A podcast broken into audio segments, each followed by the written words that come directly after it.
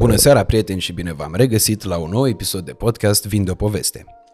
Uh, astăzi, uh, pentru că există foarte multe discuții în legătură cu fenomenul, uh, cei de la Car Vertical ne-au propus să discutăm alături de Andy Popescu despre situația mașinilor second hand și despre cum putem să prevenim tot soiul de probleme pe care le putem întâmpina în legătură cu achiziția unei mașini deja utilizate. Andy este unul dintre oamenii care au făcut conținut în, acest, în această direcție încă de acum 2 ani de zile, conținut pe care eu l-am apreciat foarte mult, uh, conținut pe care și publicul l-a apreciat foarte mult, drept dovadă stau uh, cifrele acelor materiale uh, și el este unul dintre oamenii care au tras semnalele de alarmă cu privire la țepele pe care fiecare dintre noi, dacă suntem în mai mică cunoștință de cauză, ni le putem lua în momentul în care ne dorim să ne achiziționăm o mașină utilizată.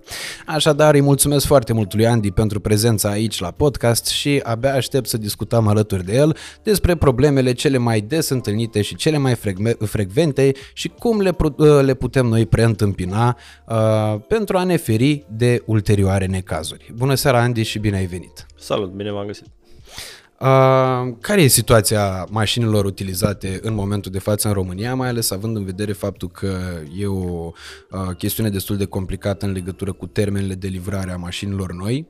Foarte mulți dintre uh, cei care și-ar fi cumpărat o mașină nouă în momentul de față sunt uh, mai mult sau mai puțin forțați să apeleze la varianta unei uh, uh, soluții second hand, având în vedere faptul că trebuie să aștepte o perioadă extrem de îndelugată de timp pentru anumite modele. Sunt modele pentru care ar trebui să aștepte chiar și câte 2 ani de zile.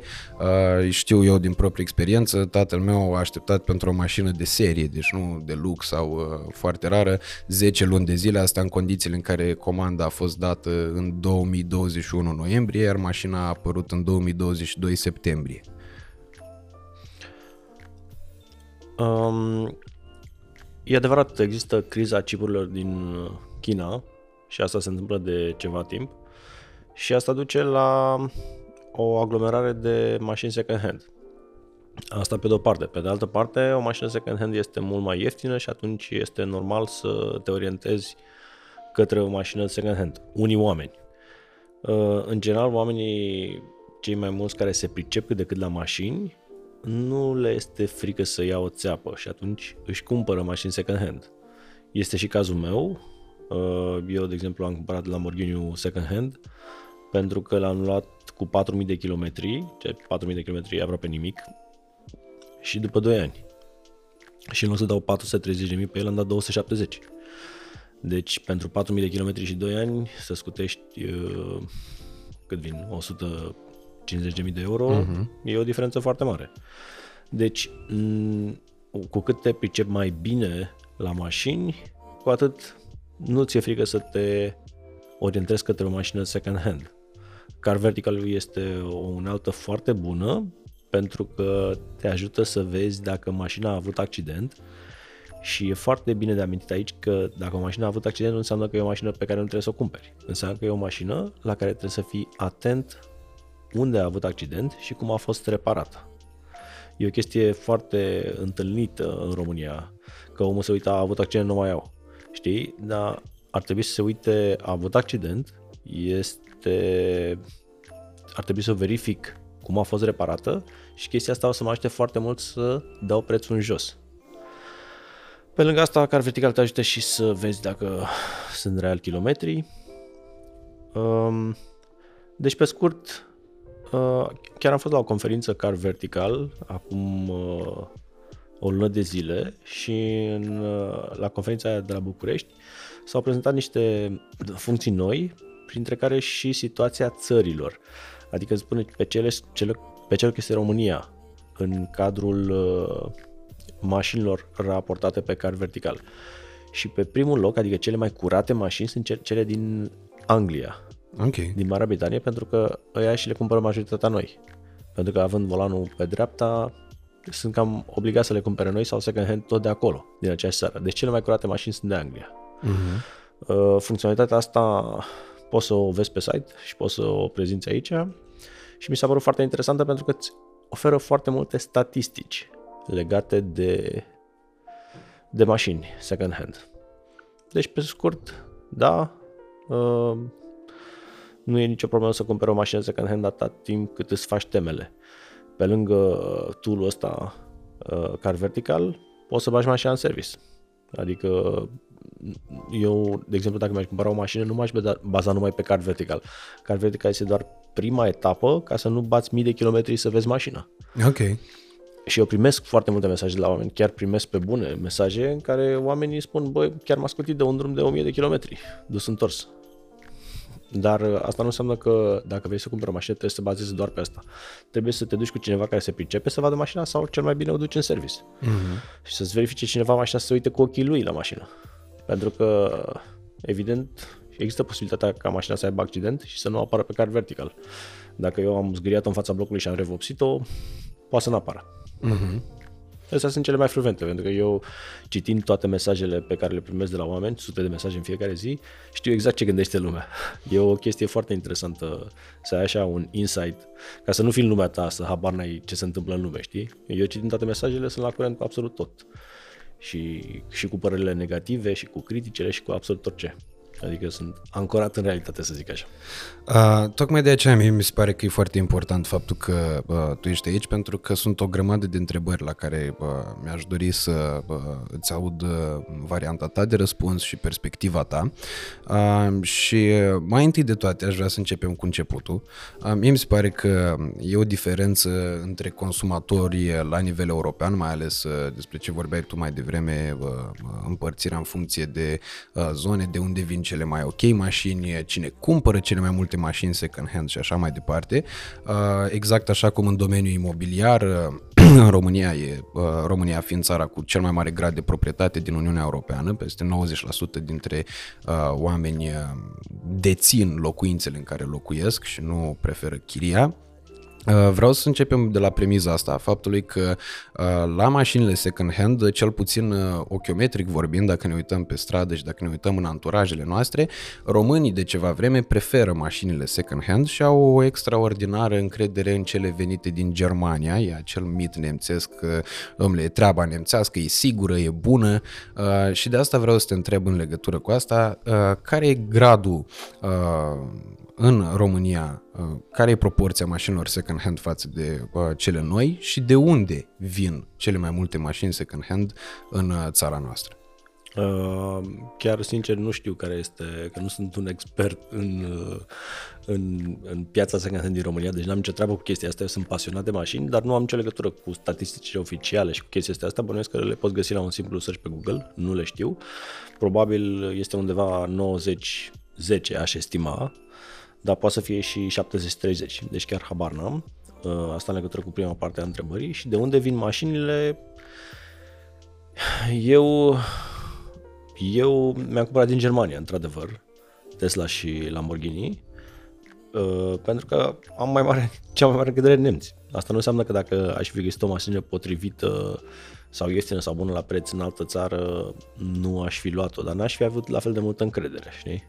Uh-huh. Uh, mai ales, de exemplu, Italia este o țară renumită pentru faptul că se dau multe țepe cu mașini. Adică eu am luat la țepe cu mașini, eu având un amanet auto, am luat foarte multe țepe cu mașini de Italia. Știi, adică peste 100.000 de euro i-am pierdut, pentru că omul vine, amanetează mașina, nu ai, mașina e perfectă peste tot unde o cauți și după câteva luni se dă furat în Italia, pentru că ei sunt mână-mână, știi? Și asta e o țeapă foarte frecventă. Adică tu poți să cumperi o mașină tu poți să cumperi o mașină, de exemplu, din 2021, da? O cumperi uh-huh. acum în 2022 și după 3 luni de zile se dă furat în Italia și te lasă fără mașină. Și ai pierdut 70-80 de mii de euro. Se poate întâmpla. Adică mi s-a întâmplat mie. Uh, deci eu n-aș cumpăra mașină din Italia. Nu înseamnă că toate mașinile din Italia sunt uh, țepe, dar eu n-aș cumpăra, adică sunt speriat de, ca de bombe de mașini de Italia. Uh-huh. Uh, și m-a întrebat de, de unde sunt cele mai multe mașini, probabil din Italia, dar la fel. Habar n-am, n-am studiat statistica, nu mă pricep la chestia asta. Ok.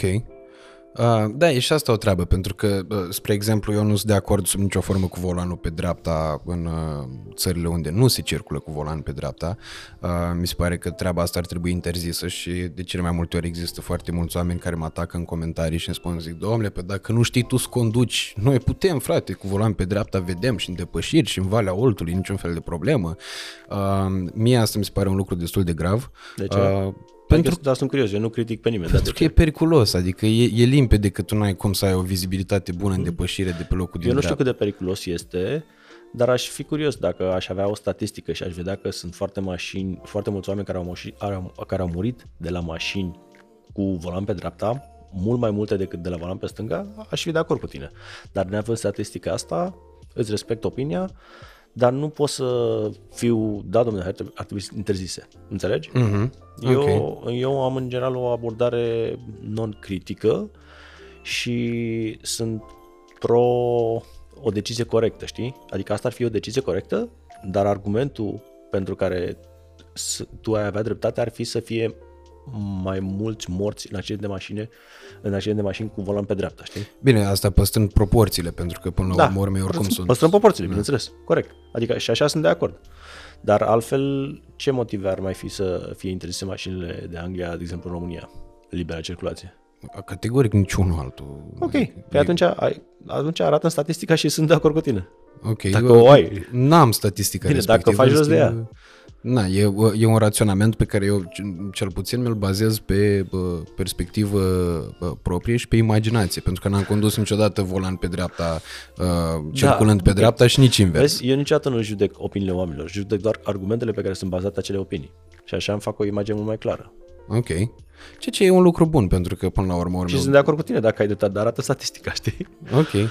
Până atunci, până atunci știi cum este uh, prezumția de, prezumția de nevinovăție. Până, până când tu demonstrezi că e așa ca tine, ei ar trebui să fie lăsați liberi. Dar trebuie să demonstrezi că e ca tine și atunci poți să schimbi legea. Da, e, e un, un uh, punct de vedere și o perspectivă cu care sunt și eu uh, într totul de acord, uh, mai ales având în vedere că e evident că nu putem, nu putem vorbi fără să avem niște cifre exacte și niște Dar dacă, dar uite, pot să spun, dacă statistica arată așa, sunt total de acord cu tine, ar trebui interzise. Dar până atunci oamenii ar trebui să fie lăsați să circule liber, adică cei cu volan pe dreapta, știi? Mm-hmm. Ok. Uh... Vezi, asta înseamnă să nu fii agresiv cu omul de lângă tine. Că știi cum ar fi fost să zic eu acum, ce bă, ce ești tu, habar n-ai. Înțelegi? Da, e, uh, dialogul cred că e cea mai, uh, da, nu cred, sunt nu convins că e cea mai bună asta. soluție. Nu mulți oameni pot să facă asta, știi? Pentru că noi, în, în psihologia noastră, noi avem tribalitate, știi? Ăla e ori inamic, ori prieten. There is no middle ground, înțelegi? Dar atât timp când înțelegi chestia asta, e foarte bine și pot să fiu de acord cu tine și să vorbesc cu tine în orice subiect și pot să am o discuție în contradictoriu cu tine fără să fie, fără să fie inamicul meu. Pentru că amândoi vrem să fie mai bine pentru oameni. Bineînțeles că dacă se dovedește că sunt mai mulți oameni morți de la mașini pe dreapta, da, ar trebui interzise. Da, categoric. Uh, și legat de ceea ce spuneai mai devreme, uh, apreciez foarte mult uh, genul ăsta de atitudine, pentru că până la urmă urmei uh, la o chestiune de genul ăsta nu m-aș, uh, nu m-aș fi gândit uh, din ce perspectivă. Până la urmă urmei nu avem o statistică, sau cel puțin nu o cunosc eu. Dar putem să facem rost de ea. Cineva o are, cu siguranță. Poliția rutieră ar trebui să o aibă, da. Probabil. Da, sau institutele de medicină legală și așa mai departe, toate instituțiile abilitate cu cercetarea uh, acestor accidente. Uh, dar da, într-adevăr, cred că e mult mai, uh, uh, mult mai limpede de vorbit pe baza cifrelor respective. Și uh, nu cred că e uh, sub nicio formă o chestiune care nu știu, să mă uh, poziționeze diferit în contextul în care, într-adevăr, cineva te vine și punctează într-un loc în care nimeni n-a mai punctat până în zilele noastre. Cel puțin nu în fața mea și n-am auzit eu chestia asta. Uh-huh. Dar e o chestiune pe care o respect și o apreciez foarte mult. Uh, întorcându-ne la ceea ce vorbeam din, încă din uh, uh, debutul conversației noastre, încă din uh, prezentarea episodului, uh, în urmă cu 2 ani de zile, cred, spre sfârșitul anului 2020, Ai uh, făcut un uh, clip cu un samsar de mașini, uh, cel cu Range Rover-ul, care s-a și viralizat extraordinar de tare. Nicole, Și aș vrea să vorbim puțin despre chestia aia, pentru că mi se pare că e un uh, etalon în uh, ceea ce privește țepele cu mașini. Uh, Recunosc, eu nu mi-am luat uh, niciodată o astfel de țeapă, pentru că nu mi-am cumpărat uh, vreo mașină second hand, nu mi-am cumpărat vreo mașină deloc. dar n-ai văzut mașinile care au pe șosea la un accident s-au desprins în două? Da, am văzut. Ai văzut și destule de- Skoda și au fost mai multe, adică n-a fost un singur caz. Mhm. Și el a fost, a fost uh, cel puțin trei cazuri în media, după clipul meu cu Samsaru, doi, au fost cel puțin două sau trei cazuri în media în care mașina s-a rupt în bucăți. Și după aia o grămadă de mesaje, sute de mesaje la mine. Uite, Andy, uite, vezi, Samsari, care fac mașini din bucăți. Deci astea sunt niște situații reale, nu sunt uh, uh, așa imaginație. Când iei o mașină și o sudezi. Și asta este de fapt problema, știi? Când, uh, când vânzătorul îți ascunde când îți, vânzătorul îți ascunde faptul că a fost lovită grav. Că dacă omul îți zice, da, domnule, a fost accident, a avut accident, atunci ce se zice? La e un vânzător corect. Mhm. Știi? Adică eu am dat sute de telefoane încercând să prind Samsar și foarte mulți au zis, da, a avut accident. Și atunci n-am ce să-i fac lui ăla. n-am cum să-l de masc. Ok. N-am cum să fac un clip cu Samsarul cu un om care recunoaște că a avut mașina accidentată. Mm-hmm. Despre asta e vorba, despre onestitate, știi? Omul să fie, vânzătorul să fie clar și să zică, da, domne, am, mașina a avut accident. Eventual îți dă și raportul car vertical, știi? Da. Păi, uh, uh, până la ajunge să vorbim despre metodele astea de verificare, uh, și aici mai e o problemă. Uh, Să zicem că ai luat o țeapă și ți-ai dat seama că ai luat țeapă, după ce deja nu mai ai nimic de făcut. Adică nu mai poți să mai... Ai verificat post factum.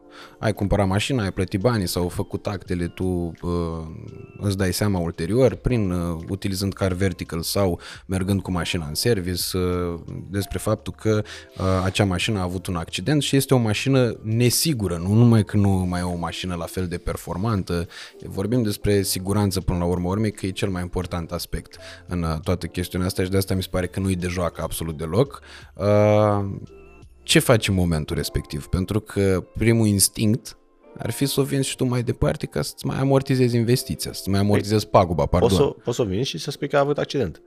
Dar acum depinde de s- cât de gravă este situația, știi? Adică poate să fie, de exemplu, o mașină care să n-aibă airbag-uri și în loc de airbag are o siguranță ca să nu-ți apară mesaj la bord de airbag. Deci asta e o chestie foarte cunoscută și de aia trebuie să te uiți dacă efectiv e airbag-ul acolo, știi? Uh-huh. Adică dai volanul, te uiți dacă e airbag-ul, dai uh, perdeaua de sus de la cortină și vezi dacă e airbag-ul cortină acolo. Deci asta este o metodă. Pentru că poate să fie, adică am văzut cazuri, știi, în care acolo era o siguranță în loc de airbag. Uh, iar alte chestii legate de siguranță nu, nu-mi dau seama decât dacă mașina ar fi fost făcută din bucăți, știi? Și asta nu prea poți să vezi. Că trebuie să te uiți pe de sub să vezi cum a fost sudată, dacă a fost sudată, poate să fie sudată și polișată, adică nu prea poți să-ți dai seama dacă mașina este făcută din bucăți decât dacă îți apare acolo accident Ok. grav, știi? Pentru că pe car vertical îți apar și daune estimate. E un estimat de daune. Mhm. Uh, iar altceva, doar să fie mașina strâmbă, știi? Cum au, au apărut TikTok-uri și chestii care mașina mergea așa. știi? Nu l-ai văzut? L-ai văzut? Ba nu? da, ba da. Dar am și, am și pățit să conduc mașini care, dacă luam mâna de pe volan, virau la dreapta. Da, aia poate să fie doar, doar de la unghiul de fugă. Nu înseamnă că e decentrată mașina. Adică mașina poate să fie dreaptă și să se dea la stânga, știi? Pentru că mm-hmm. are unghiul de fugă. Deci asta e de la unghiul de fugă.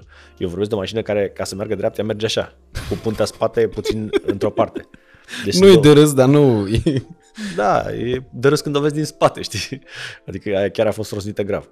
Alea sunt niște probleme grave.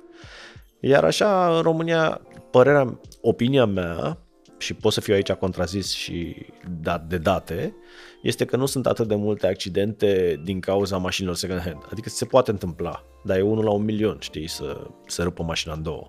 Nu e, într-adevăr, moare un om atunci și îți riști viața. Dar nu este așa o chestie. Adică eu mă uit la americani, știi că am stat o grămadă în Miami și am stat cu familia și cu copiii în patru luni am stat în Miami și aia n-au nicio treabă. Acolo poți să mergi fără uși, fără capotă. Nimeni nu-i pasă de...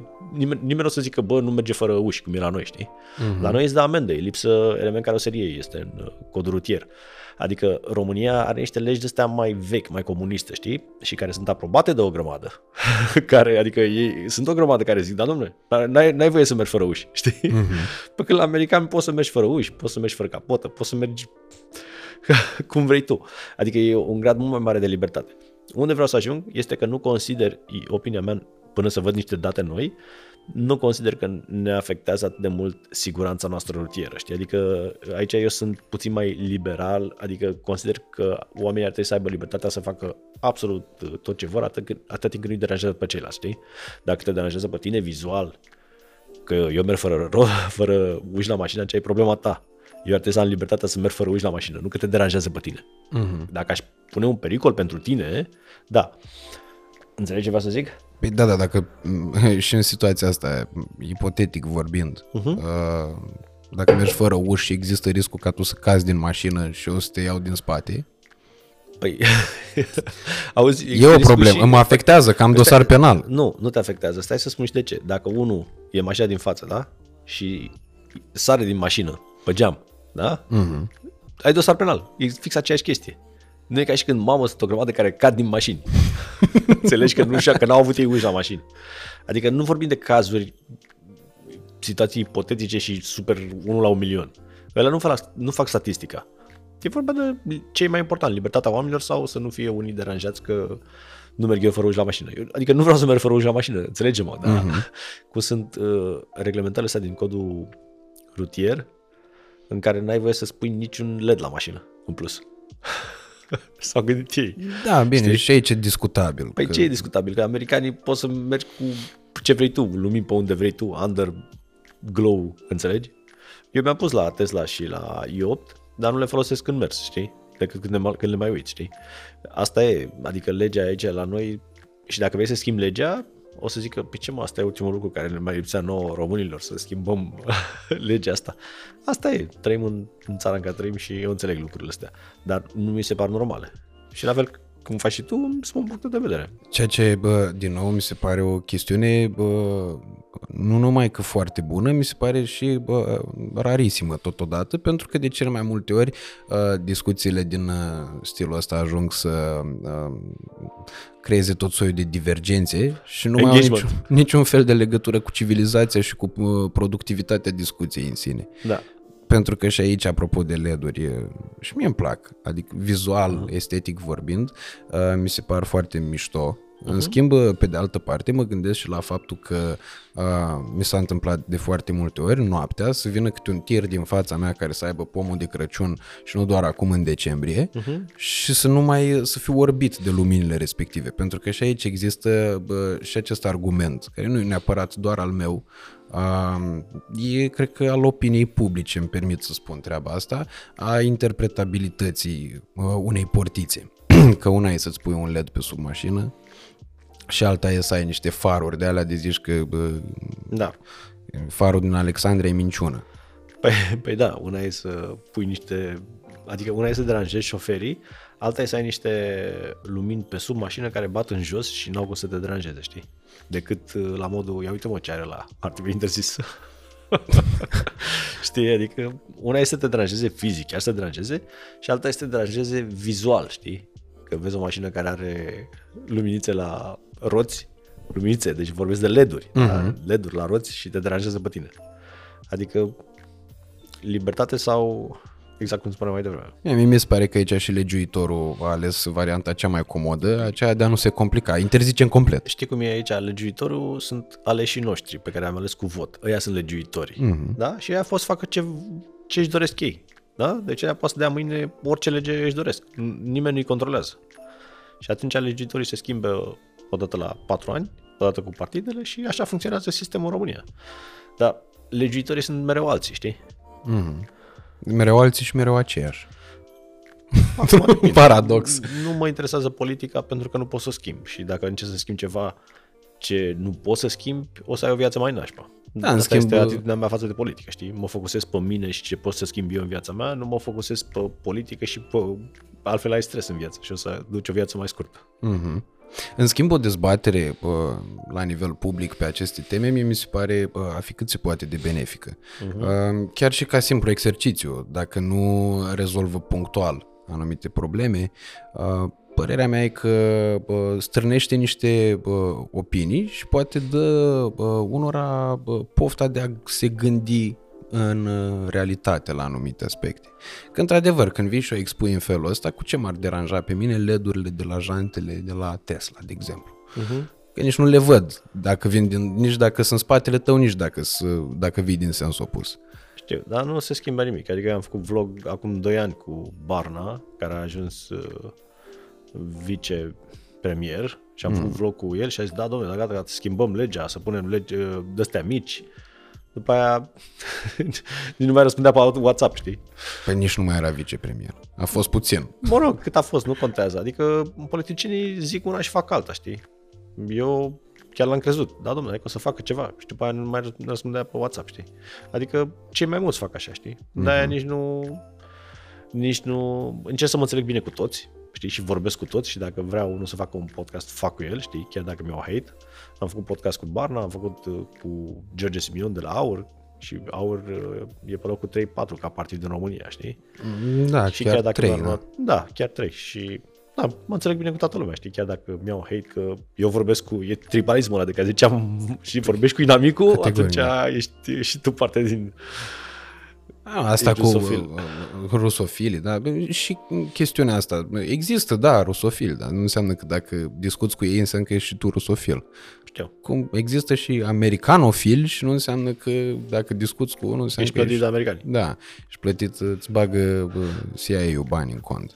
Exact. Și de partea cealaltă ți intră din, de la FSB. Uh-huh. Uh, dar uh, cred că ăștia sunt pașii spre civilizație și uh, de asta uh, mi se pare și mie că uh, în momentul în care apar uh, tot soiul de uh, lucruri care să ne ajute înspre corectitudine, uh,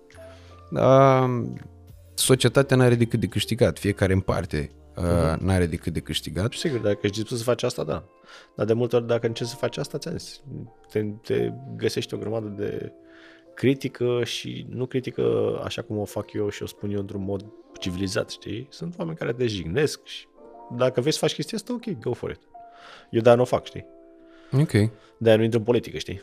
Păi da, dar nu e vorba neapărat despre politică, pentru că ceea ce ai făcut tu, de exemplu, în activitățile tale de pe uh, uh-huh. social media, de pe online, uh-huh. uh, neavând legătură cu sfera politicului, chiar și în uh, situațiile în care aveai invitați din domeniul uh, politic, uh-huh. cred că a contat în direcția asta, adică e o părere personală și totodată, uh, și aici pot, aici pot să vin cu argumentul statistic, sunt cifrele materialelor respective. Uh-huh. În mod normal, un material de genul ăla ar plictisi ar uh, pierde uh, interesul sau poate nici măcar nu l-ar fi căpătat interesul publicului larg, mai ales din zona de online și cu toate astea la tine uh, materialele alea prind și au uh, vizualizări consistente.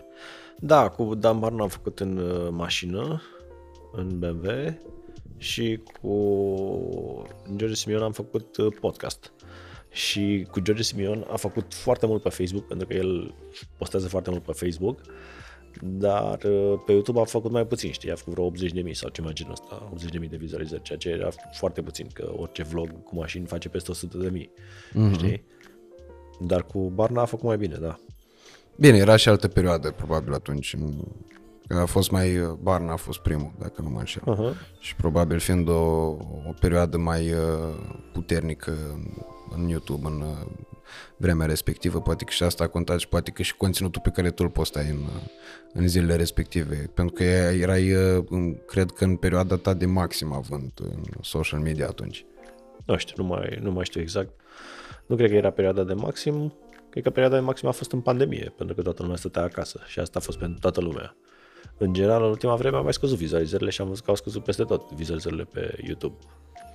Da, da, și bă, cresc anumite segmente, anumite nișe, de exemplu în cazul podcasturilor fiind categoric într-un trend în perioada asta. Și e un trend care se tot, se tot păstrează. Însă, revenind la ce ți povesteam mai devreme, mie mi se pare că treburile astea n-au cum să ajungă decât în rezultate bune. Poate că mai târziu, poate că nu peste noapte, uh, poate că nu chiar la rezultatul scontat în momentul în care cel care a luat inițiativa respectivă a gândit-o, dar uh, iată și exemplu car vertical din punctul meu de vedere, în momentul în care apare un lucru care să ne ajute înspre direcția asta a corectitudinii și a găsi uh, aceste uh, deprinderi proaste, social vorbind și moral vorbind, uh, nu se poate întâmpla nimic rău, iar lucrurile bune nu au cum să nu apară la un moment dat.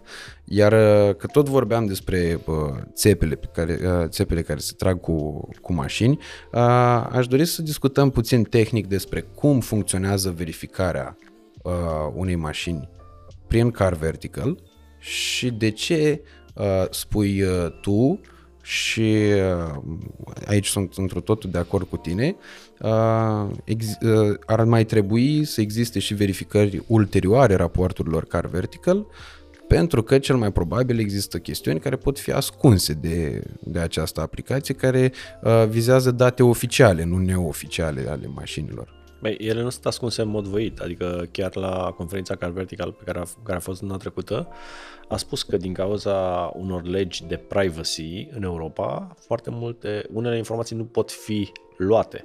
Pentru că în momentul când tu verifici un VIN number pe Car Vertical, se face un raport și raportul ăla se face, ei au o grămadă de programele care au datele de pe tot de pe internet și nu numai de pe internet, ci și baze de date cumpărate de la poliție și cumpărate de la firmele de asigurări. Și atunci ei iau toate datele astea, inclusiv datele de pe internet. Deci, că dacă tu îți bagi mașina la vânzare acum și scrii VIN number și cineva cere un raport, o să apară că a fost la vânzare.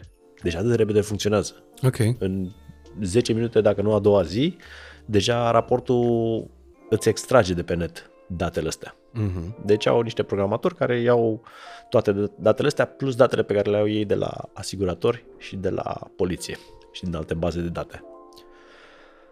Și așa se întocmește un raport car vertical. Uh, referitor la a doua parte a întrebării, nu ascunde car vertical ci nu are voie să divulge anumite date. Nu, nu la asta mă refer. Uh, uh, nu că ascunde car vertical, poate ascunde vânzătorul uh-huh. uh, față de rapoartele car vertical anumite chestiuni. Păi da, vânzătorul, pentru că vrea să-și vândă mașina, poate să ascundă anumite accidente. Și aici te poate ajuta ori car vertical, ori să duci mașina la un service. Mm. Uh, și bineînțeles există și, poți să verifici kilometri pe rar România, pentru că dacă tu duci mașina la ITP, se notează kilometri în baza de date. Și poți să verifici și acolo kilometri. Uh, mai era ceva? Mai mai întreba ceva?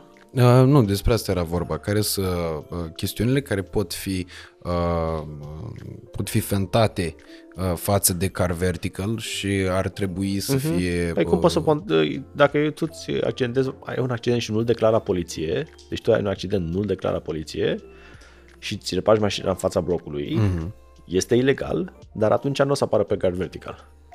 Și asta spun o grămadă. Ce domne, că de, mă înveți pe mine cu gard vertical, dar dacă eu repar mașina în fața blocului, da, dacă îți repar mașina în fața blocului, nu o să apară pe gard vertical. Dar cei mai mulți o să apară, pentru că sunt unul la 100, poate nici 1%, mai puțin din 1% din accidente sunt reparate în fața blocului fără autorizație de reparație. Da, ceea ce este un lucru bun. Da, și ei vorbesc de o excepție acolo și încearcă să discrediteze aplicația. În schimb, din nou, vorbind de la firul ierbii, adică din ce vedem în trafic și pe stradă, că vorbeai de stațiile, stațiile ITP, spre exemplu, da. care ar trebui să raporteze la rar kilometri reali păi și așa mai departe. Adică ei sunt obligați să scrie acolo. Mm-hmm. Uh, aici mi se pare că din nou avem o problemă pentru că foarte multe dintre mașinile aflate în circulație în momentul de față uh-huh. ridică serioase semne de întrebare în legătură cu modalitatea prin care au uh, reușit să obțină ITP-ul respectiv. Iar, iar aici eu văd lucrurile puțin altfel, pentru că nu consider că sunt suficiente accidente în România cauzate de mașini care au un, o inspecție proastă. Înțelegi? Adică în Miami nu există inspecție, știi? Adică fiecare merge cu mașina cum vrea. Uh, repet, dacă îmi prezintă cineva, băi, Andy, uite, adică eu am o grămadă de prieteni polițiști la rutieră, știi? Uh-huh. Și niciodată n-am auzit de accidente cauzate că era o troacă de mașină, că n-avea frâne, că nu știu ce. Nu, cele mai multe accidente sunt cauzate de neatenție, că există și unul la un milion de accidente care sunt cauzate de mașini care au o stare tehnică proastă, că ăla a fost prost și nu și-a întreținut mașina, nu și-a întreținut frânele, n-a avut grijă, astea sunt unul la un milion, adică eu, părerea mea, opinia mea sinceră este că nu acolo ar trebui să fie focusul nostru. Înțelegi? Uh-huh. Adică, pe, pe, gândește cum funcționează chestia asta. Ai o inspecție tehnică periodică care rolul ei este să îi corecteze pe aia care n-au grijă de mașinile lor. Da. Da? Și raționamentul pentru care avem o inspecție tehnică, tehnică periodică este că acele mașini o să cauzeze niște morți.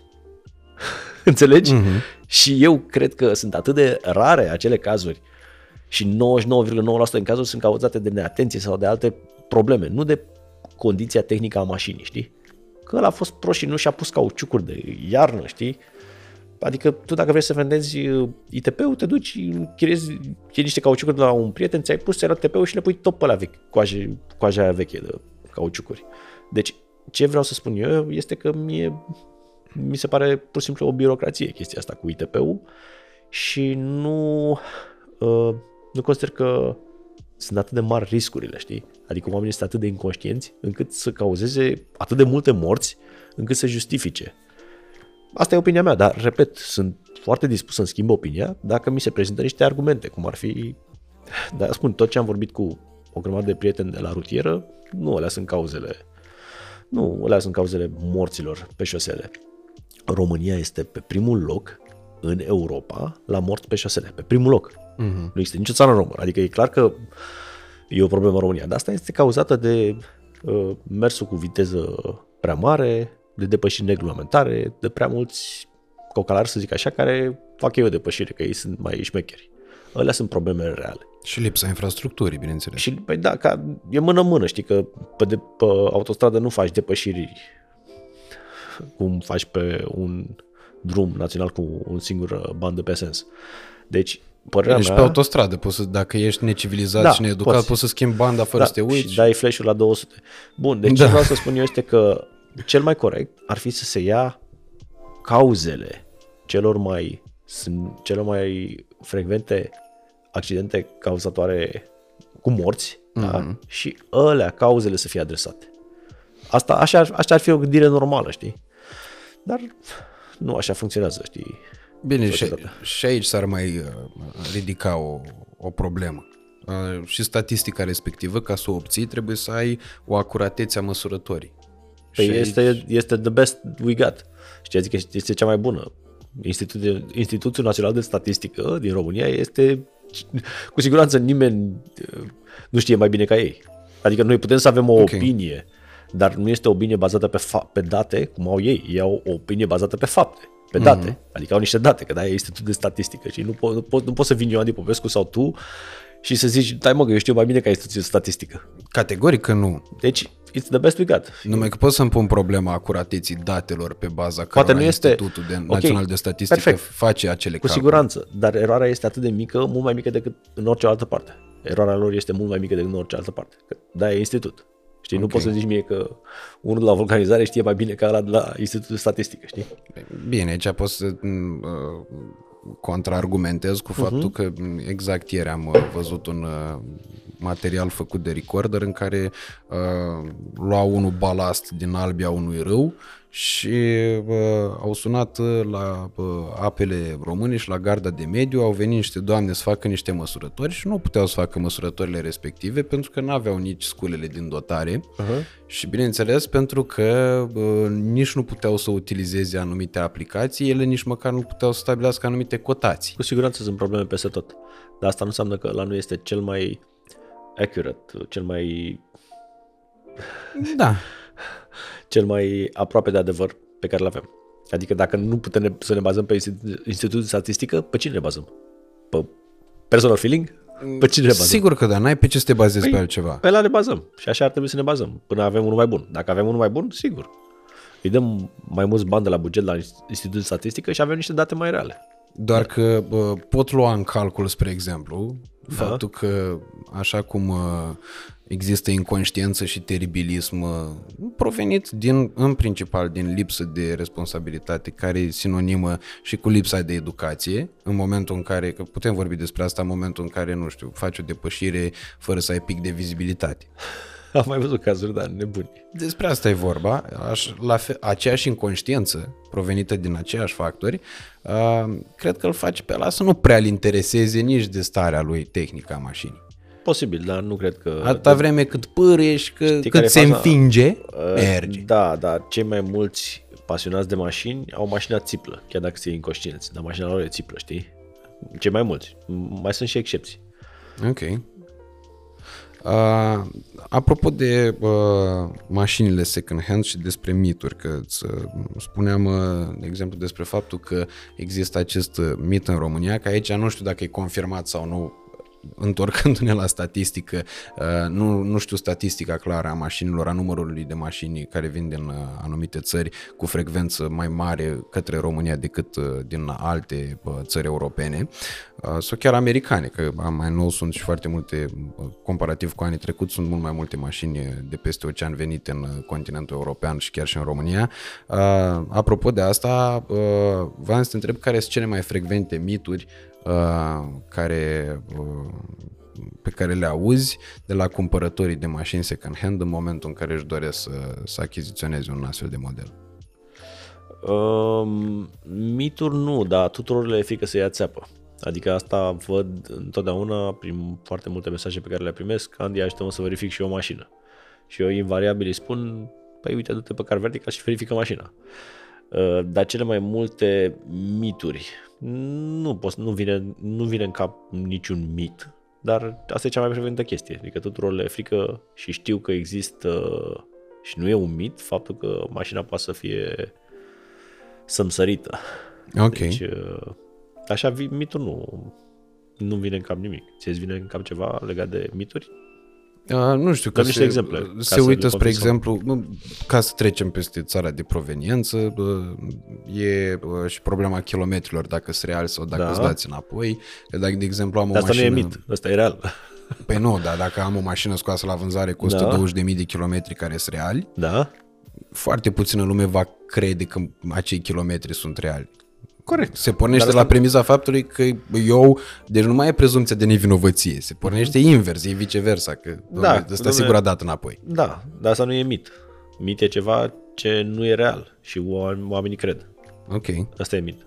Ceva ce nu este real este fals și oamenii cred ca fiind real. Asta e doar o excepție, faptul că tu ai o mașină care într-adevăr are puțin kilometri și sunt reali. Ok.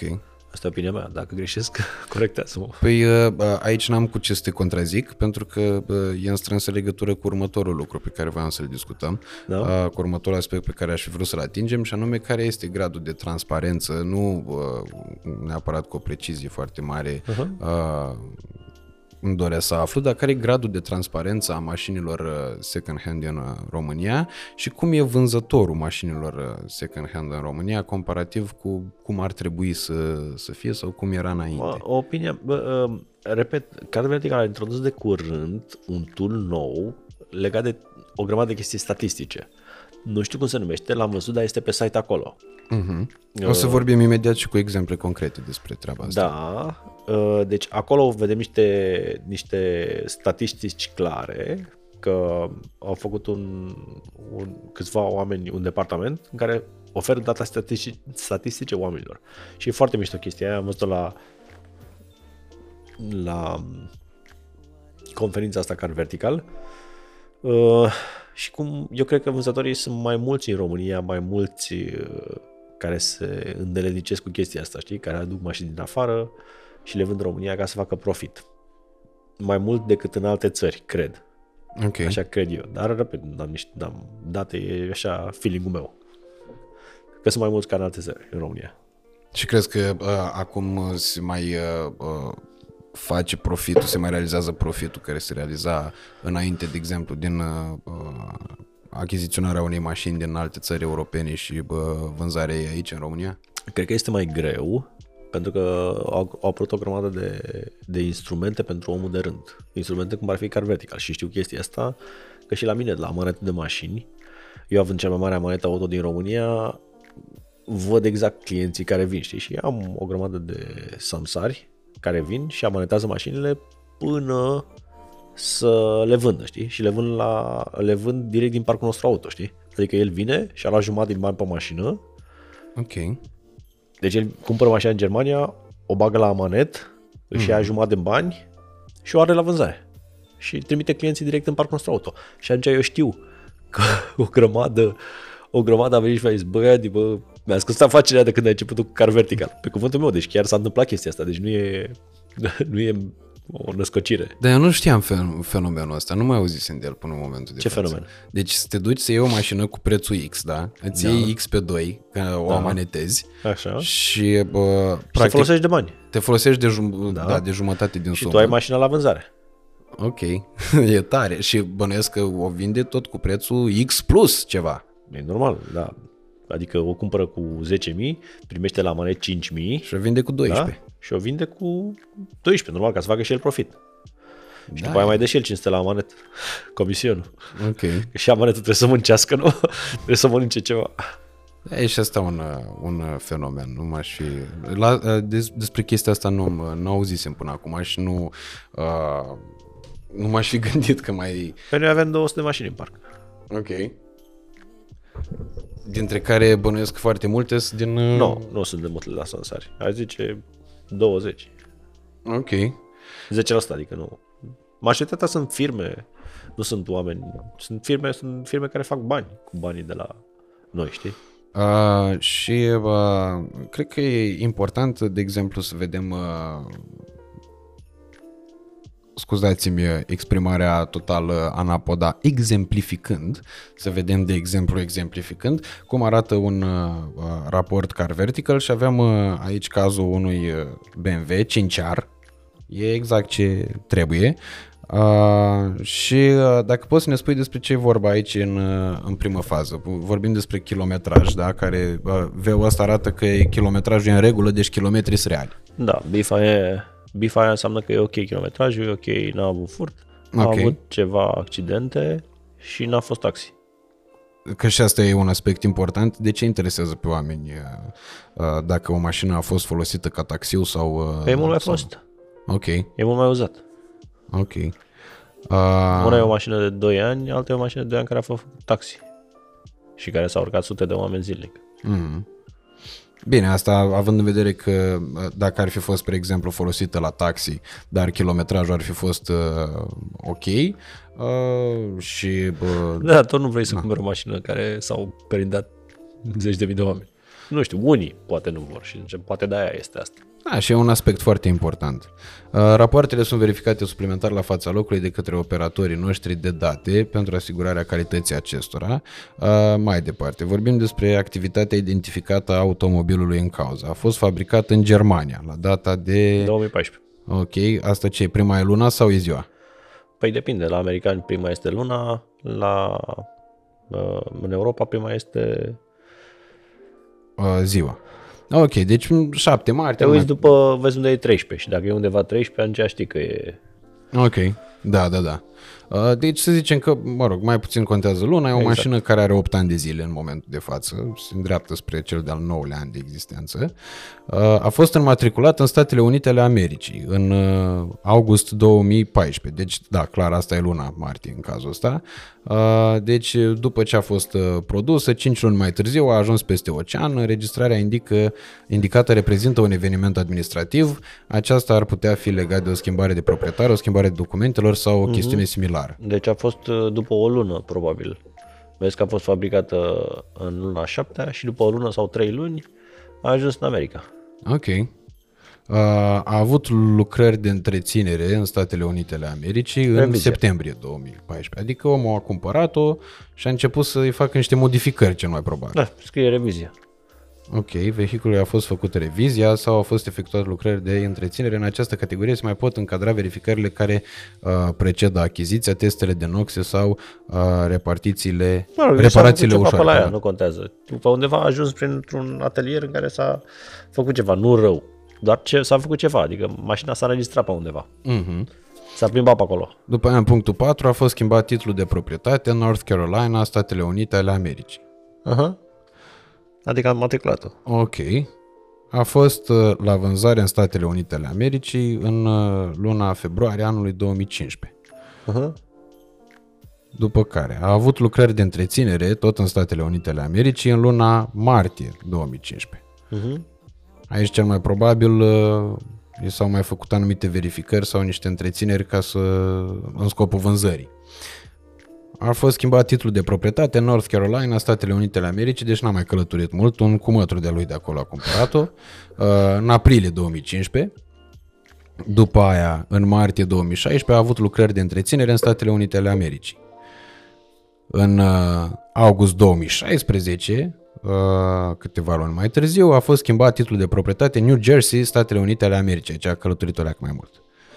S-a schimbat status, s-a schimbat... Pe aceeași costă. Da. A avut lucrări de întreținere în 2018, deci vreo 2 ani nu s-a mai întâmplat nimic cu mașina. Asta n-a, n-a folosit-o prea mult. Uh, După care, în uh, uh, aprilie 2018, a fost din nou scoasă la vânzare în Statele Unite. A avut lucrări de întreținere abia în uh, decembrie 2018.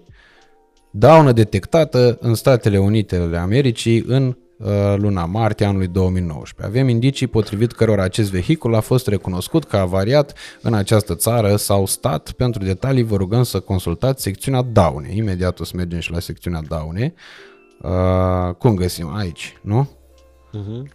Bun, mergând la secțiunea daune, vedem așa. Costuri estimate pentru reparații între 20.000 și 30.000 de dolari, ceea ce mi se pare o sumă considerabilă pentru un BMW. După care, Pe da- care a dat-o la casat, la copartă. ok, Fier vechi. ok, deci în dar asta când s-a întâmplat? În uh, martie 2019, adică imediat după, după daună. Adică a fost declarată da- daună totală. Ok. Bun, și atunci ne întoarcem la sumarul respectiv. După ce am uh, consultat această secțiune, deja aveam o mare problemă cu această mașină, că ea a fost uh, practic Daună totală. daună totală, da. Um, După care a luat-o de pe copart cineva și a verificat în Cehia. ok, A reparat-o și a verificat în Cehia. deci uh, evenimentul de inspecție tehnică ca MOT, test de fiabilitate pe șosea sau control NOx a fost înregistrat. Aici pot să apară atât vehiculele care au trecut testul, cât și cele care l-au picat. Mai departe, a fost la vânzare în Cehia. A fost verificată în România în 2020, exact înainte să înceapă pandemia. Cineva a vrut să se plimbe cu mașina, nu știa că o să-i trebuiască declarație ulterior. Ok. După care a fost matriculată în România și în februarie 2021 a fost din nou verificată în România. Deci, practic, mașina asta e o mașină foarte ok. Pe lângă faptul că a călătorit foarte mult din Germania în America, din America în Cehia, din Cehia în România. Și a fost daună totală în America. Da, exact. Avem problema faptului că a fost daună totală în America. Deci, practic, vorbim despre o mașină care nu e, nu e de achiziționat. Uh-huh. În situația de față, Car Vertical ne-a ajutat uh, să ne dăm seama de faptul că această mașină a avut parte de uh, niște probleme foarte serioase. Corect, dar asta înseamnă că mașina nu poate să circule. Înseamnă că americ- americanii au de- declarat-o fier vechi, că nu merită să o repari. Dar cehii au luat-o, au reparat-o și dacă au reparat-o bine, poți să, iei- o, poți să o iei la preț foarte mic. Deci, încă o dată, car vertical, dacă indică un accident, nu înseamnă că nu trebuie să cumperi mașina. Înseamnă că trebuie să fii foarte atent la cum a fost reparația făcută. Ok. Pentru că americanii poate să dea la fier vechi, că ei consideră că nu merită reparată cu piese noi. Dar dacă ai pune piese second hand, adică o capotă second hand, o aripă second hand și cum se descurcă samsarii, atunci poate să fie reparată bine. De asta poți să folosești ca raportul car vertical, nu să dai dismiss la mașină să zici nu o cumpăr, ci să folosești ca, un, ca o unealtă să scazi foarte mult prețul. Mai, Ok. ales, mai ales că duci mașina în service și zici, domnule, am văzut că a făcut accident, o lași la preț. După aia o duci în service, mai lași la preț. Înțelegi? Mhm. Mm-hmm. Așa se fac negocierile la mașini dacă vrei să cumperi o mașină și vrei să o cumperi la preț bun. Hai să ne mai uităm la o mașină, uh, la un uh, Mercedes GLE. o mașină foarte frumoasă de altfel, care a fost fabricată în Statele Unite ale Americii pentru că Mercedes, uh, BMW și toate astea mai nou um, fabrică SUV-urile astea în Statele Unite. Uh, foarte puține dintre modele, așa aici ar, aș vrea să mă ajut tu, cred că spre deloc uh, nu se mai fabrică dintre SUV-uri în, în Europa chiar. Chiar nu știu, n-am studiat chestia asta. Ok. Uh, bun. Deci a fost fabricat în Statele Unite ale Americii în 2017, la începutul anului, după care a fost schimbat titlul de proprietate, practic cineva l-a cumpărat în California, adică e, e mașină hollywoodiană asta. Punctul 3. Daună detectată în Statele Unite ale Americii. Avem indicii potrivit cărora acest vehicul a fost recunoscut ca avariat în această țară sau stat. Pentru detalii vă rugăm să consultați secțiunea daune. Și deja mergem la secțiunea daune, cum am făcut și în cazul precedent, și ne putem uh, da seama de faptul că dauna din nou a fost una destul de serioasă, pentru că uh, estimarea costurilor pentru reparații e între 30.000 și 40.000 de dolari. Da, dar putea fi reparată și cu 10.000 cu piese de la dezmembrări, dacă găsea una nouă, știi? Da. Adică trebuie să o privești și din punct de vedere uh, că nu înseamnă că e o mașină care nu se mai poate merge. Ok, asta o să avem uh, în vedere aspectul ăsta pentru a-l uh, analiza și pentru a vedea uh, exact cum uh, putem folosi uh, aceste informații în favoarea noastră. Uh, ce zice aici? Zice ceva de fier vechi și recuperare. Uh-huh. Uh, A dat la copar, așa fac americanii, știi? Deci gata, au ajuns la... Da, firma de, firma de asigurare care asigura mașina, Farmers Insurance Exchange, a zis, bă, ne costă prea mult să facem mașina, pentru că ei se bazează pe prețul care i-ar costa pe ei acolo în, în America și în America merge să fie mașină de import și mm-hmm. ce costă o grămadă să repare mașina asta. Probabil ar fi costat 30-40 de mii mm-hmm. de mhm. dolari și atunci a zis, o dăm la fier vechi, o dăm la copar pe câteva mii de dolari, ne recuperăm și gata. Îi punem capot. Ok. Și uh, aici hai să vedem uh, cum arăta mașina, că și asta e foarte important. Opa, Asta e. Iată, uh-huh. luna septembrie 2018. E cam daună totală. Adică eu n-aș cumpăra o mașină atât de bușită, știi? Ok, deci practic nici măcar uh, având în vedere faptul că am putea să o reparăm cu niște costuri mai mici. Păi, asta repară semsarul, nu o repar noi, nu reparăm noi. Semsarii se ocupă, ia o mașină, o îndreaptă, uh, adică știi cum, eu aș cumpăra întotdeauna o mașină la care nu s-a afectat structura de rezistență, okay. longeroanele, longeroanele, Uh, asta mi se pare că are longeroanele afectate, așa, din cât o văd eu. Și atunci n-aș Hai să ne mai uităm la niște poze. Adică dacă, uite, vezi, adică atât de tare a fost, a dat un stâlp, ceva pe mijloc. Și e posibil să fie afectat, adică e, e prea mare riscul. Ok, deci asta este exemplu de mașină și vreau să ne întoarcem puțin și la BMW-ul dinainte să vedem cum arăta și BMW-ul. Da. Asta am uitat Are să facem. Are Uh, auleu. Uh-huh. Arată dramatic. Acum nu știu ce să zic, care e mai, uh, care e mai afectat, știi ăsta care, sau știi GLO? Care știi care faza? Astea sunt puse piesele după accident, sunt luate și, luate, și, luate și puse aici și nu poți să-ți dai seama. S-ar putea ca asta să fie mai puțin afectat, pentru că uite de puțin. Vezi, el a fost, a luat cumva în sus. Ok, da. Adică structura rezistenței s-ar putea să fie intactă. Pe când la Mercedes era direct, a luat stâlpul, era bara. Vezi, asta bara nu e luată, știi? Mm-hmm cumperi tragger, cumperi capotă, o faci nouă cu... deci, dintre cele două, ai cumpărat vreo una? BMW-ul, dacă ar fi reparat bine și dacă ar fi la un preț bun, efect, este evident că trebuie să aibă un preț bun, că asta e toată șmecheria. Ok. Uite, Uite vezi, cum, reparată a reparat bine. adică cel puțin... Estetic e, e, da, e frumoasă, da. da. Și aici trebuie să te duci în service, să dai capota, să ridici capota și să se uite un mecanic la longeroane, să vadă dacă nu au fost afectate. Dar ea așa arată bine, e ok. Ok. Hai să vedem și cum arată Mercedes în zilele noastre. Și Mercedes, Nici asta nu arată da, chiar rău. Aici da, pare că nu prea se închide cum trebuie. Da, dar știi care e faza? Că se vede în poza de sus, de poza de sus. Uh, vezi, care dintre ele? Aici, ok. în asta, vezi? Uite, se vede că a luat ceva pe mijloc foarte puternic. Uh-huh. Și asta e de fapt problema. De aia a fost daună totală. Aspectul ca aspectul, da. Mai nu, departe... Da, e vorba de ce, nu e doar aspectul, e vorba că a, a fost uh-huh. ceva graf în mijloc, știi? Și acolo s-a dus totul. Motorul, poate și cutia, transmisia, cardanul. Și hai să mai vedem și o Skoda, așa mai pe buget mai mic. Skoda asta are kilometraj ok, de furată n-a fost, n-a fost nici la taxi, dar aveam aici semnul exclamării, semnul exclamării nașpa dacă e la accident, fabricat în Germania. Mm, E bine. În anul 2018. După aia a ajuns în Ungaria. A cumpărat-o cineva în Ungaria în prima lună a anului 2019. A început anul cu dreptul, cum s-ar spune. După care a fost înmatriculată, s-a mișcat repede în Ungaria. Când a cumpărat-o, a și matriculat-o. A avut lucrări de întreținere în Ungaria, asta 11 luni mai târziu, spre finalul anului 2019. TP-ul. Și aici, pac, daună detectată în Ungaria, în august 2020. Și hai să vedem care e dauna. Nu pare mare. Dauna 4 milioane de forinți acum având în vedere că cât e, un 100 de forinți îți pai- sunt leu 40, cam așa. Nu știu, să facem un calcul ochiometric. E cel mai simplu să dai pe Google, știi? Da, dar să facem o conversie rapidă. Imediat îți spun. FT tu euro. Da.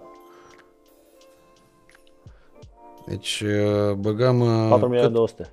4, mamă cum arată, 4 milioane 200, așa aveam și noi.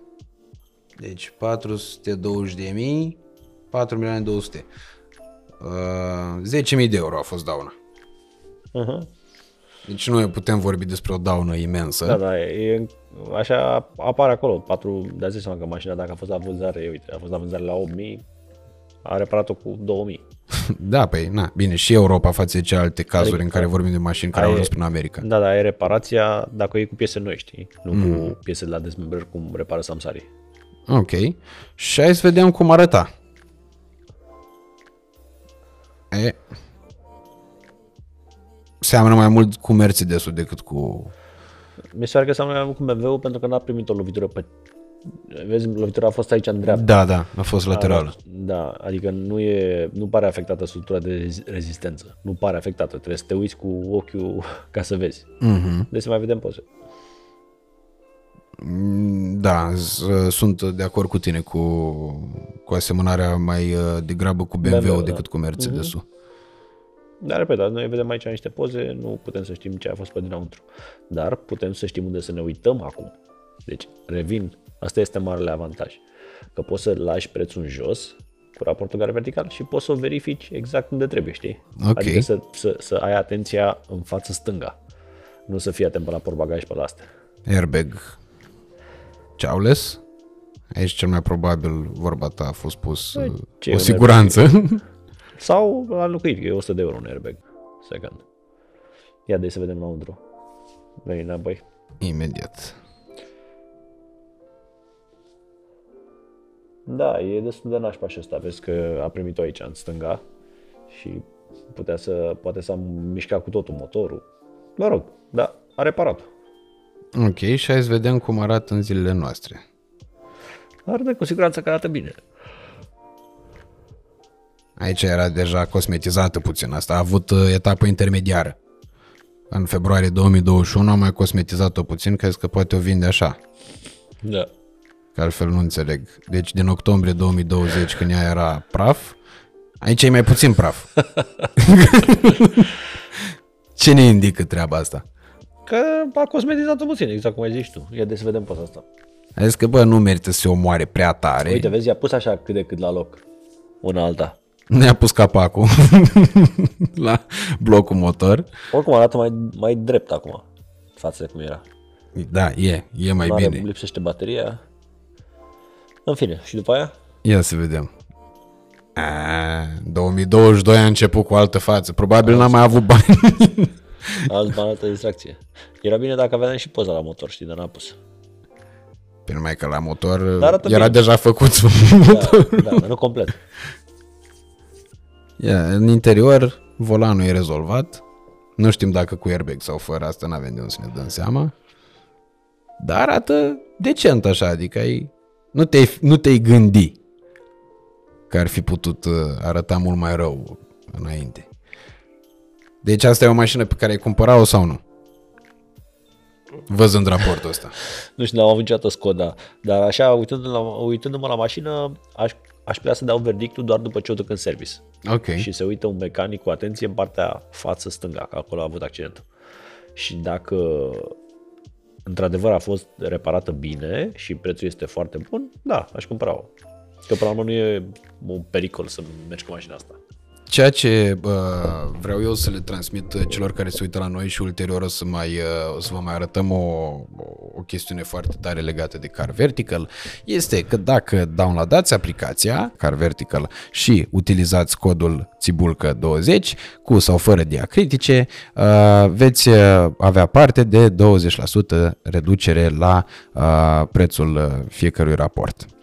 Uh, mai departe o să vă mai arătăm niște chestiuni, imediat uh, ce uh, mai revin către Andy cu anumite întrebări, o să vă mai arăt lucruri foarte interesante de pe Car Vertical. Uh, vreau să te întreb în primul și în primul rând care este gradul de încredere a românilor în aplicația asta, pentru că mie mi se pare că ajută foarte mult. E un pas foarte important uh, în, uh, cum spuneai și tu în debutul discuției noastre, în primul și în primul rând te scutește de anumite drumuri, că de asta am și făcut simularea asta. De exemplu, uh, ai spus despre Mercedes că nu l-ai luat din cauza faptului că lovitura a fost în față, chiar dacă e vorba despre un preț mult mai uh, mic, având în vedere dauna pe care tu o cunoști și pe prețul put- putând să-l negociezi în funcție de treaba asta, nu te mai duce să-l mai iei, uh, lucru pe care nu l-ai fi știut fără car vertical.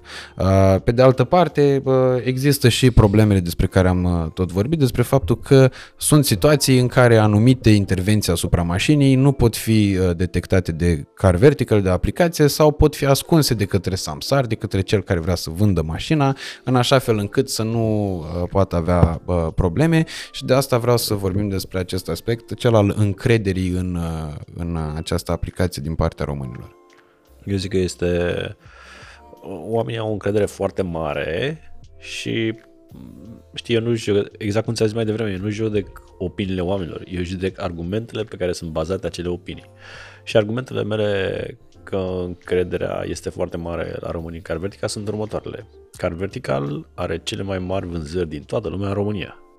Deci asta cu siguranță.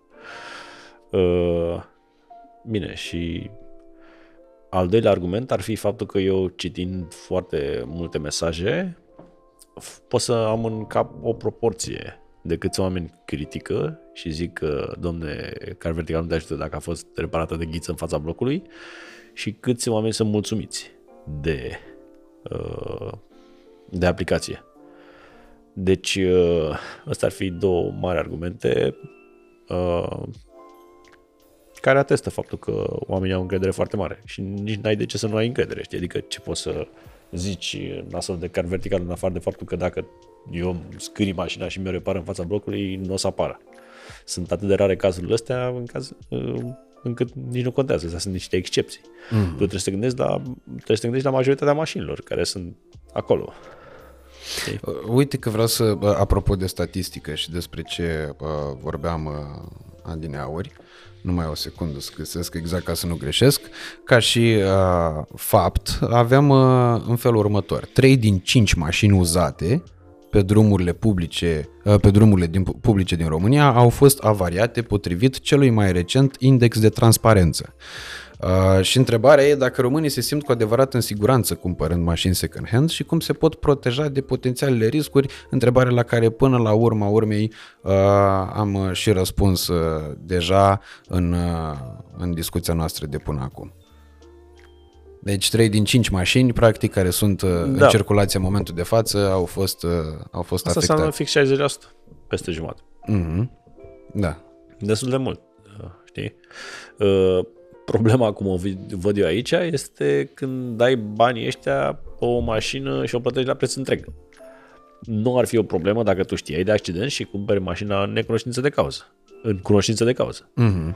Deci, princip- principala problemă pe care eu o văd este să nu plătești mai mult. Nu faptul că circul cu o mașină care a avut accident. De ce? Pentru că sunt foarte puțini morți în România din aceste cauze, din cauza că ai luat o mașină care a avut accident. Există și de asta cea mai mare utilitate la Car Vertical o văd în a reduce prețul, în a negocia cu omul care ți-o vinde. Ok. Asta este. Adică nu, e- nu văd o problemă în faptul că există mașini care au avut accident. problema este să nu plătești mașina la ca și când ar avea accident, știi? Pentru că o mașină fără accident are o, cu siguranță un preț mult mai bun decât o mașină care a avut accident. Deci, pentru a sumariza, în primul și în primul rând, trebuie să facem o diferență clară. Există daune atât de mari încât să fie afectată chiar siguranța cumpărătorului și vorbim despre da. cazurile pe care și tu le-ai adus când în se rupe mașina în bucăți exact. sau când sunt afectate longeroanele, adică structura de rezistență a mașinii, caroseria. Cum era, spre exemplu, în cazul Mercedesului. Corect.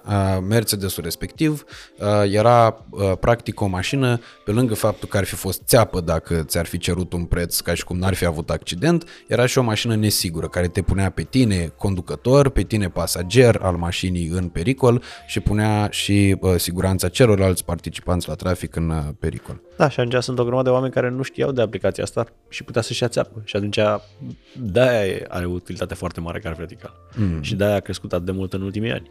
Pentru că dacă nu ajuta cu adevărat oamenii, nu ajungea la, la nivelul la care este acum. O să vreau să mai vorbim puțin despre asta la un moment dat, uh, dar uh, nu în, uh, în momentul de față. Deci prima și prima dată putem vorbi de criteriul siguranței, după care ce e foarte important și cel mai frecvent întâlnit, cum ar fi fost, de exemplu, în cazul BMW-ului, care ar fi fost o mașină ce mai putea fi folosit în siguranță după reparațiile care au fost. Probabil. Probabil. Nu fi sigur, dar probabil. Probabil, mă rog, să zicem că în urma verificărilor, mașina uh-huh. respectivă e o mașină sigură, însă categoric starea ei nu mai poate fi uh, sub nicio formă, nici măcar pe aproape de nivelul uh, la care ar fi fost dacă nu ar fi suferit dauna cu pricina și atunci Car Vertical te păzește de a nu-ți lua țeapa, de a plăti pe ea, nu știu, 15.000 de euro când mașina aia mai mult de 6-7.000 nu face. Uh-huh. Și atunci și asta este o, o chestiune importantă în a stabili prețul corect până la, până la urma urmei. Da, pentru că dacă știi că a avut accident, nu-i mai dai omului 15.000 pe mașină și negociezi foarte mult mm-hmm. prețul.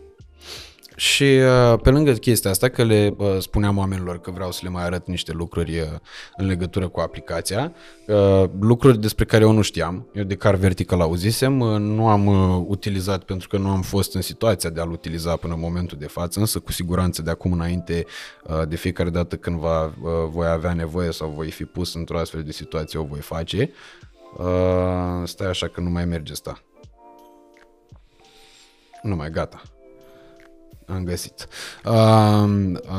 Pe lângă treaba asta, știam despre ce e vorba, știam cum funcționează în linii mari aplicația, am mai văzut la prieteni care au utilizat-o, însă ce nu știam e faptul că inclusiv pentru pasionații de motociclete există rapoarte și pentru motoare practic.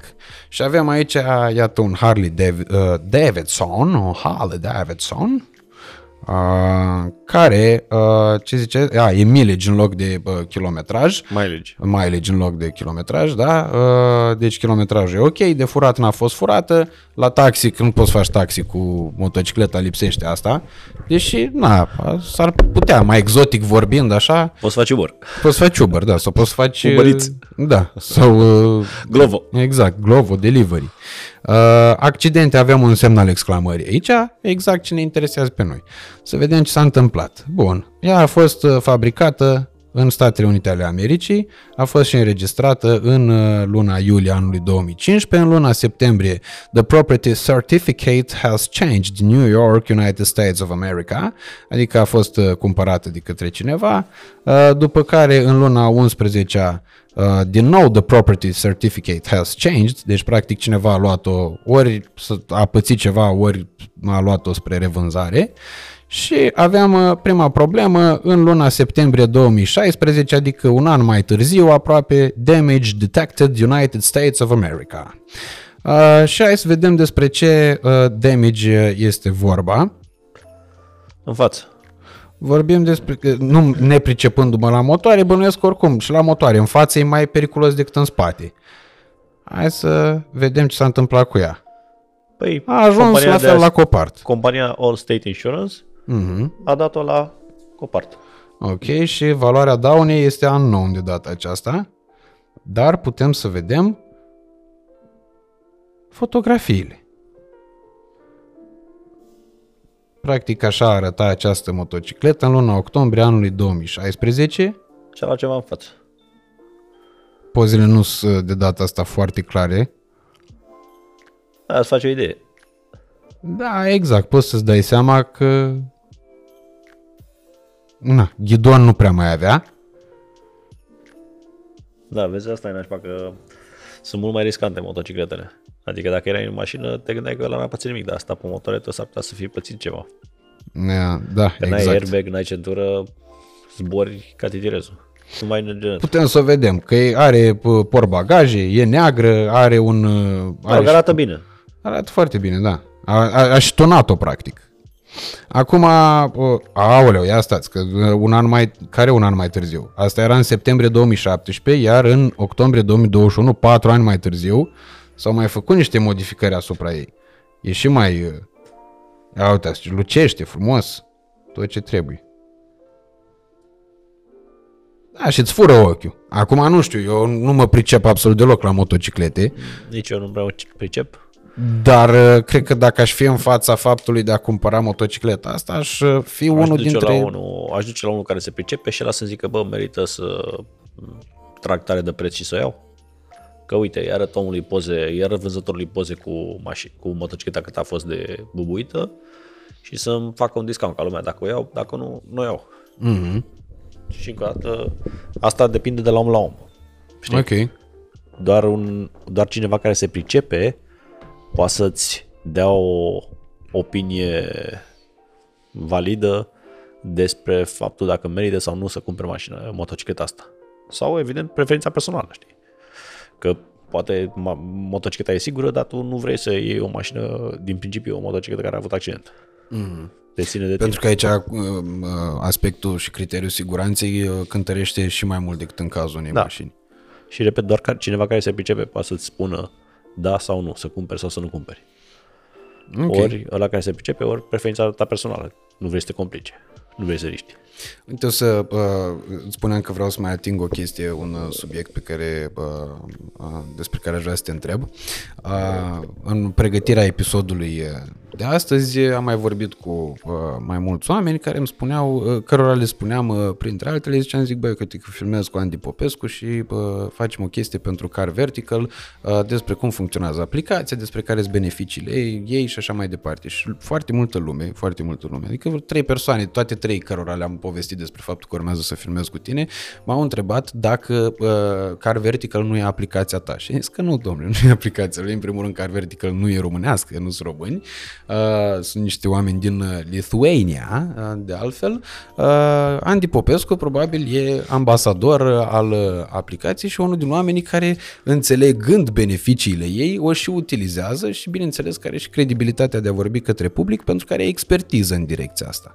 Da, pentru că eu am colaborat cu ei de când ei erau la început. Uh, și am avut o colaborare pentru că eu făceam vloguri și atunci ei sponsorizau o parte din vloguri și atunci a fost win-win pentru toată lumea, pentru că pe segmentul de mașini nimeni nu avea mai multe vizualizări decât uh, aveam eu. Și atunci era nișat, știi, adică oamenii care se uită la mașini, se uită la mine, se uită pentru mașini și atunci putea să fie ceva eficient, pentru că le dădeam o informație bună despre, despre când vrei să cumperi o mașină. Și atunci nu era ca și când făceam reclamă la Tigăi și eu făceam car vloguri. Era ca și când făceam recla- reclamă la ceva care ține de mașini și eu fiind cu mașini. Și asta a dus la, la cele mai mari vânzări car vertical în România din toată lumea. Și cele Ok. mai mari vânzări din România erau generate de mine. Adică de asta de asta oamenii confundă, au impresia că e aplicația mea. Dar nu e aplicația mea, e pur și simplu un contract de, de sponsorizare a vlogurilor. Pentru că eu plătesc salarii de peste 5.000 de euro oamenilor din echipa mea și atunci ca să, uh, să, să o parte din aceste salarii de 5.000 de euro pe lună trebuie să fac reclamă. Că fac la Car Vertical sau că fac la altele, trebuie să fac cumva să-mi scot uh, banii.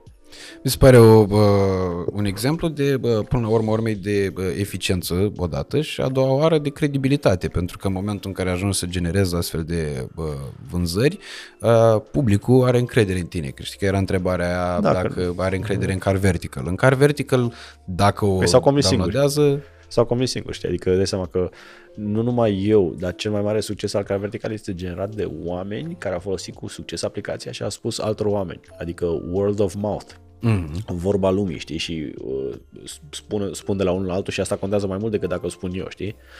Pentru că dacă o spun eu, ei poate să aibă sau nu încredere în mine. Aia care mă cunosc probabil o să aibă mai multă încredere. De aia care mă cunosc nu o să aibă încredere în mine, dar o să aibă cu siguranță încredere dacă le spune un prieten care a folosit aplicația. Înțelegi? Mm-hmm.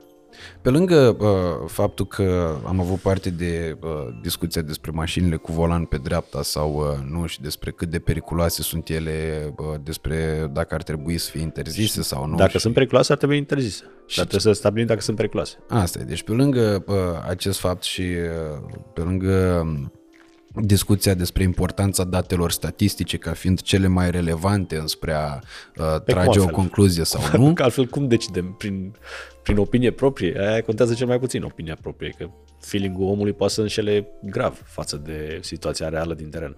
Exact. Pe lângă asta, ce, care e informația care m-a impactat pe mine cel mai mult din discuția pe care noi am avut-o astăzi, este în legătură cu faptul că o mașină, dacă a fost avariată și dacă ai văzut-o a fi avariată în urma raportului Car Vertical, nu înseamnă că neapărat nu e o mașină pe care nu o poți cumpăra. Exact. Ceea ce e o chestie bă, cu care eu voi rămâne în, în minte, pentru că e un aspect la care nu m-aș fi gândit vreodată. Eu dacă aș fi văzut poze cu accidente, în primul și în primul rând, că în opinia mea, deși tehnic nu e corect, BMW-ul ăla ar fi fost la fel de avariat Uh, precum uh, Mercedes-ul. Uh, păi da, da, de cineva care se pricepe la mașină o să zică că e diferență mare dacă exact. a fost ușor atinsă sau a fost serios atinsă. Uh-huh. Adică e ca un red flag, știi? Dacă a fost atinse lejeroanele, nu e bine să te atingi de mașina aia, că a fost afectată structura de rezistență. Dar dacă a fost așa o aripă puțin avariată, nu e nicio problemă că a schimbat omul o aripă. Exact. Uh, dar, da, asta e un lucru foarte important cu care rămânem după această discuție, cel puțin eu și cu siguranță cred că mulți dintre oamenii care se uh, uită la noi în acest moment, uh, probabil mulți dintre ei s-au gândit la faptul că o mașină uh, avariată, obligatoriu, e o mașină pe care nu trebuie să o și uh, achiziționezi. Ceea ce e un aspect foarte important și cred că e bine să ne să privim cu atenție la diferențele astea de nuanțe și până la urmă urmei să vedem care e scopul pe care noi îl avem. Că dacă avem ca scop să utilizăm o mașină în siguranță dar știind că a avut un accident, în schimb să o obținem mai uh, la un preț redus, de ce nu? Iată, uh, putem negocia prețul respectiv încât să nu ieșim în Să pagubă. reflecte prețul corect. Da, să nu fim... Uh, da, și cel mai important, du frate mașina la cineva care se pricepe, care știe să se uite la o mașină, la un service, la un mecanic bun. Du, adică măcar să știi cum zice Țiriac, băi, eu știu că sunt prost și apelez la unul care știe. Mm-hmm. Știi, adică până și eu aș duce mașina la cineva care se pricepe mai bine ca mine. Până și eu aș duce mașina și aș întreba, băi, azi, ce părere ai? Adică întotdeauna e bine să, să cer și o altă opinie a unui om care se pricepe și mai bine. Cu siguranță mai multe creiere adunate pot să iau o decizie mai bună decât o iei tu singură. Mm-hmm. Iar Apropo de ceea ce am discutat, uh, iată, domnul Nencioni îmi trimite un articol în momentul de față, publicat uh, pe data de 9 7 2020. În 24 din cele 25 de accidente în care au fost implicate mașini cu volan pe dreapta, de la începutul anului, vina a fost a șoferului. Deci, practic, în jumătate de an au fost 25 de accidente. Uh, Stați, vedem dacă e vorba de, în prima așa, în care au fost implicate autoturisme cu volan pe partea dreaptă, uh, informează poliția română.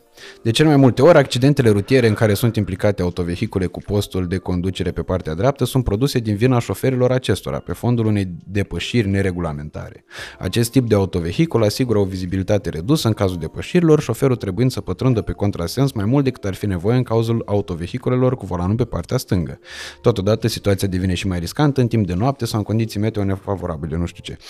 90 uh, de accidente au fost în anul 2019, Uh, în cazul a 77 dintre acestea, deci din 90-77, vina a aparținut conducătorilor acestor autovehicule, evenimente în urma cărora 32 de persoane și-au pierdut viața și 77 au suferit leziuni grave. Mi se pare suficient încât să justifice interzicerea mașinii, dar mi se pare că pur și simplu îți pierzi timpul, că niciodată nu o să reușești să schimbi legea, știi? Adică e foarte bine ce faci, E foarte bine că încerci să o faci, dar probabil nu vei reuși nimic. Eu nu militez pentru asta. Știu, Pur dar să exprime opinia. Și sunt da. de acord cu opinia ta acum că mi-ai prezentat datele. Și, na, sunt date pe care nu le cunoșteam în momentul în care am... Nici eu. Deci e o chestiune cât se poate de sinceră și mă bucur că se întâmplă treaba asta. Uh-huh. Uh, nu le cunoșteam în momentul în care am început discuția, sunt convins că nici Andy nu le cunoștea și am avut pur și simplu o dezbatere pe această temă, într-adevăr neavând niște date uh, oficiale și niște date clare, uh-huh. uh, însă intuitiv mi-ar fi fost uh, și mi-era de altfel uh, ușor să-mi dau seama că uh, e foarte riscant să conduci da. o mașină cu volanul pe partea... Da, spun eu, spun eu cum gândesc politicienii. Trebuie să fie mai mulți morți ca să schimbe ei legi. Trebuie să fie mai mulți morți. Nu sunt suficienți 32 de morți pe an ca să schimbe o lege. Pentru că ei se gândesc la libera circulație a, a mașinilor și faptul că poate ar, contra, ar, ar schimba niște legi europene, știi, care nu ai voie să le schimbi, pe care nu ai voie să le schimbi. Adică chiar dacă românii decid, n-au voie să decidă pentru că fac parte din Europa. Deci e foarte complicată situația. Dar da, sunt de acord cu tine că n-ar trebui să se întâmple chestia asta. N-ar trebui să aibă voie. O să profit de prezența ta aici ca să-ți mai pun niște întrebări. Uh, în primul și în primul rând, e un subiect pe care eu uh, îl uh, tot reflectez asupra lui și vorbesc de multe ori cu oamenii despre treaba asta. Uh, cum crezi că va decurge viitorul mașinilor electrice dacă ești de părere că vor ajunge la un moment dat să le înlocuiască pe cele cu uh, motor termic și uh, cum crezi că se vor adapta dacă se va întâmpla asta? Pasionații la această schimbare? Cred că proporția cel mai probabil va fi din ce în ce mai mare al vehiculelor electrice și se întâmplă chestia asta și vedem trendul ăsta, asta nu înseamnă că nu se va opri pentru că nu poți să știi ce crize energetice vor fi, așa cum unele, citisem că în Elveția vor să interzică mașinile electrice, deci, dar cel mai probabil proporția va fi din ce în ce mai mare. Uite, Tesla a lansat acum uh, semi-truck, adică practic un tir, care are o eficiență de 1,7 kW pe milă și asta înseamnă un consum de 1 kW pe kilometru aproximativ un kW pe kilometru. Ca un benchmark, ca un etalon, Tesla consumă cam 0,2. Deci consumă de 5 ori mai mult un tir Tesla decât o mașină Tesla. Ok. Proporția va fi din ce ce mai mare a mașinilor electrice, cel mai probabil, uh, și cel mai probabil nu le va înlocui de tot. Adică cu siguranță vor fi țări în care nu se vor dezvolta uh, pentru că trebuie să meargă mână-mână vehicule electrice cu stațiile electrice și nu văd eu Africa să facă chestia asta. Uh, dar ca trend se va menține acest trend, cel mai probabil. Repet, asta în cazul în care nu vor fi niște crize uh, globale de energie. Și uite că acum suntem practic uh, într-o mică criză de mm. energie, cel puțin în Europa. Dar o să vedem cum o să fie în următorii ani. Deci trebuie să înțelegi că orice, nu există, sigur va fi așa. Poate să fie așa sau poate să fie așa. Și sunt procente, știi? Deci 70% se va mări procentul de mașini electrice treptat în anii ce vin. Cu siguranță nu se vor interzice complet mașinile pe combustie internă decât în anumite state. Deci decât în anumite state. Cu siguranță nu se vor interzice în toată lumea. Pentru că dezvoltarea nu este paralelă peste tot. Adică Africa nu se dezvoltă la fel de repede cum se dezvoltă Europa sau America. Mm. Uh, deci ăsta, ăsta este trendul și ziceai de pasionații mașini, a doua parte a întrebării, cum se vor descurca pasionații de mașini? Da, adică bă, tu ai putea să îți imaginezi vreun scenariu în care, nu știu, n-ai mai putea să mai uh, conduci uh, mașini cu... Eu da, dar motor alții nu. termic. Eu da, dar alții nu. Eu da pentru că deja conduc Tesla, adică azi n-am venit cu Tesla doar pentru faptul că prefer să stau relaxat decât să stau în trafic cu o mașină și prefer să vin cu în taxi. Uh, Deci eu n-am nicio problemă dacă se interzic de mâine toate mașinile, dar foarte mulți vor avea o problemă. Și pentru că sunt foarte mulți, nu se vor interzice complet mașinile decât în anumite locuri în anumite orașe, în anumite, adică întotdeauna o să te, poți să te duci și peste 100 de ani, și peste 100 de ani o să te poți să te duci pe circuit să conduci o mașină pe combustie internă. Mm. Și cel mai probabil și pe străzi. Cel mai probabil. Mie mi Asta se e pare bă, fascinantă capacitatea omului de adaptabilitate la bă, astfel de schimbări. Pentru că dacă acum 10 ani cineva mi-ar fi vorbit despre uh, acest trend al uh, acestei schimbări, uh, mi-ar fi fost foarte greu să mi-l imaginez, sau cel puțin nu în forma în care uh, se întâmplă acum, dar iată că se întâmplă și e bine că uh, lucrurile astea capătă uh, și niște uh, dau naștere și unor situații în care omul practic uh, fiind nevoit să se adapteze își găsește capacitatea de a, de a o face. La, în Depinde astfel și cât de situații. pasionat ești și depinde și de neuroplasticitatea ta. Neuroplasticitatea înseamnă capacitatea creierului de a se adapta la schimbări. Uh, Eu acum 8 ani conduceam o Tesla în Miami. Închiriasem o Tesla și mi s-a părut absolut incredibilă. Faptul că ai disponibil toți cai putere în orice secundă. Spre deosebire de o mașină pe combustie internă, chiar și Lamborghini, care are motor de 7-800 de cai aspirat și care la 2-3 de ture e leșinată. Trebuie să o duci în 4-5 de ture ca să ai măcar 500 de cai. Mm. Deci tu ai 7-800 de cai, mașinile sunt calculate la turația maximă, la 6000 de ture. Deci dacă ai o mașină de 100 de cai putere, aia are 100 de cai doar când mașina e... Doar atunci ai caii ăia. Până acolo tu ai mult mai puțin, 10, 20, 30, 40%. Și atunci trebuie să ții mașina foarte turată ca să ai putere. Mm-hmm. Foarte turată ca să ai putere. De-aia m, la curse mașinile se țin foarte turate. Pentru că atunci mașina are putere. Pe când o mașină electrice, o mașină electrică care tot timpul e turată. Mm-hmm. Și dar nu auzi. Și asta îți dă și un feeling de foarte mare putere, știi? Faptul că simți că mașina nu se chinuie. Tu apeși accelerația și simți că mașina nu se chinuie. Pe când la o mașină cu combustie internic, internă trebuie să dai aaa, să tragă tare. Adică să, să scoate un zgomot foarte mare mașina și abia atunci atrage. Asta sunt diferențe. Nu înseamnă că mașinile electrice sunt mai...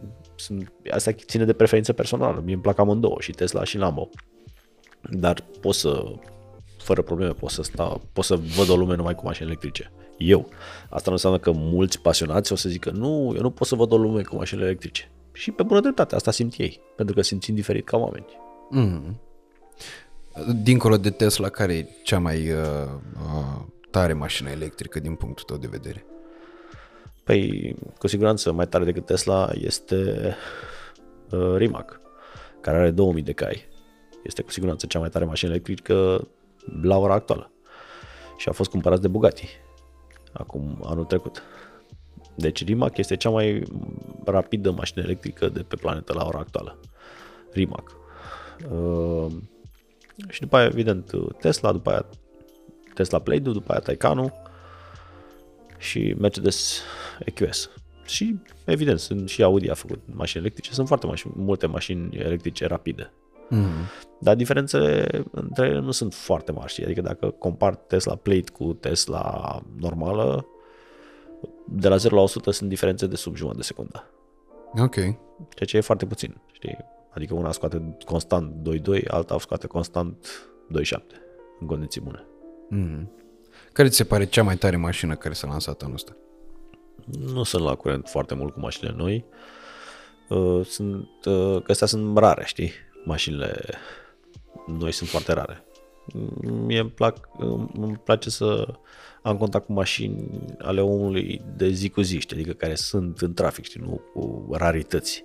De asta eu fac vloguri, nu fac vloguri niciodată cu o mașină care s-a lansat, știi? Pentru că ar însemna să mă la reprezentanță, să spun numai lucruri bune despre ea, nu poți să spui exact ce gândești. Pentru că dacă fac un vlog cu un, cineva care are o mașină, ăla pot să zică și bune și rele și ăla o să aibă și un punct de vedere uh, al unui utilizator care folosește mașina aia zi cu, de zi cu zi și spune și ce are nasol mașina aia, nu numai ce are avantaje. Adică e altceva când ai feedback de la o persoană care folosește mașina în mod constant și a folosit-o mai mult de un an. Deci nu sunt la curent cu mașini care sunt lansate anul ăsta. Bun, și atunci de aici se, nasc, se naște o întrebare divizată în mai multe. Care ți se pare cea mai potrivită mașină de oraș pentru un om de, care are un buget mediu spre ridicat? Nu știu ce înseamnă buget mediu spre ridicat, adică concret. Să zicem că vorbim despre un angajat în domeniul IT, câștigă destul de bine între 2 și 3 mii de euro pe lună, poate și puțin mai mult, uh, și are nevoie de o mașină care nu face deplasări externe, uh, care Electrică? să ducă... Electrică? Electrică sau nu. Eu dacă aș fi în situația asta aș alege fără discuție Tesla Model 3. Pentru că este o mașină electrică, nu te costă absolut nimic să o încarci la Tesla și gândește că ai supercharger în Constanța, București, Pitești, Sibiu, Timișoara și Brașov. Adică încarci în toate locațiile astea în jumătate de oră, abia ai timp să mănânci ceva și încarci în jumătate de oră de la 20 la 80%. Uneori chiar mai rapid.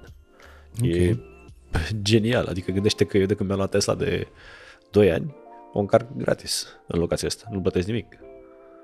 Adică, știi cum, mă trezim dimineața, mă duc până la Pitești, beau acolo o cafea și mănânc ceva, nici n-am apucat să, nici n-am apucat să termin de mâncat și mașina s-a încărcat. După aia mă duc, râmnic cu Vâlcea, după aia mai încarc la Sibiu, adică poți să faci România în lung și în lat fără să dai niciun ban în ultimii doi ani. Și gândește că orice supercharger are șase stații, adică nu e o singură stație care să o găsești ocupată. Și întotdeauna când te duci la o stație, îți arată mașina Tesla, îți arată câte locuri sunt ocupate. Adică nu mă duc la mall și văd că sunt toate locurile ocupate și stau acolo la coadă. Adică sunt foarte multe avantaje, știi? Uh, eu asta aș alege, dar sunt unii oameni care pe bună dreptate nu suportă să stea la încărcat. Și atunci oamenii n-ar trebui să-și iau o mașină electrică. Și atunci nu există mașina potrivită pentru toată lumea. Există mașina potrivită pentru tine în funcție de nevoile tale. Mm. Și atunci tu trebuie să te cunoști pe tine, bă, ce am eu nevoie de la o mașină? Am nevoie, pot să stau la încărcat? Pot să am grijă să încarc mereu mașina? Sau vreau să stau să-mi iau o mașină pe benzină care să nu facă zgomot. Dacă mă interesează să nu facă zgomot, îmi iau o mașină pe benzină. Dacă mă interesează să consum puțin, îmi iau o mașină diesel. Care mașină diesel consumă mult mai puțin ca o mașină pe benzină. Dar are dezavantajul că mai vibrează și mai e un avantaj la mașinile diesel. Faptul că trage mai tare de la turație mai mică. Adică mașinile pe benzină trebuie să le ducem 4-5 mii de ture să tragă uh-huh. tare. Pe când pe benzină de la 2000 deja trag. Dacă ai, de exemplu, un Mercedes S-Class, deja de la 2500 ture trage bine. Pe când dacă ai pe benzină, Mercedes, același Mercedes, trebuie să dai peste 3000 jumate de ture ca să tragă tare. Deci e foarte complexă discuția și ține de preferințele tale ca om ce mașină să-ți iei. Da, nu, e, nu pot să dau un răspuns, asta e cea mai bună potrivită pentru un IT. Nu, e în opinia ta. Păi de, de asta e, mea... aici mi se pare foarte importantă uh, construcția asta. Da, dar ți-am zis ta. și de ce. Ți-am zis da, și de ce, da. în opinia mea. Pentru că fiecare om are alte preferințe. Mm-hmm. Unii nu suportă starea încărcat, alții suportă starea încărcat. Unii nu suportă mașinile electrice, alții vor să simtă toba, da? Mm. evacuarea mașinii. În funcție de nevoile tale trebuie să iei mașina potrivită. Nu, nu există o mașină care să fie una pentru toată lumea cea mai bună mașină, tot în opinia ta, de familie? Cea mai bună mașină de familie e aia care îți place cum arată. Pentru că aia te va face fericit. Deci nu există, vreau să iau o mașină urâtă, dar e cea mai potrivită. Nu. Pentru mine, de exemplu, aspectul mașinii contează cel mai mult. Și atunci prefer să fac sacrificiu să am un portbagaj mai mic, dar să-mi placă mașina. Știi? Decât... Și, și aici iar ține de de ce e important pentru tine? E important pentru tine să consumi puțin sau e important pentru tine să ai o mașină frumoasă? Ce e important pentru tine? Pentru mine e important să, mașin, să am o mașină frumoasă, nu mă interesează cât consumă. Cea mai mișto mașină dintre toate mie mi se pare Aventadorul. Chiar aseară când am, am mers cu ea și am făcut un story și vreau să zic că eram cu niște prieteni și zic, băi, aș vrea să zic că e cea mai mișto mașină din toate pe care le-am condus și am condus multe mașini, dar mie că mi-au hate.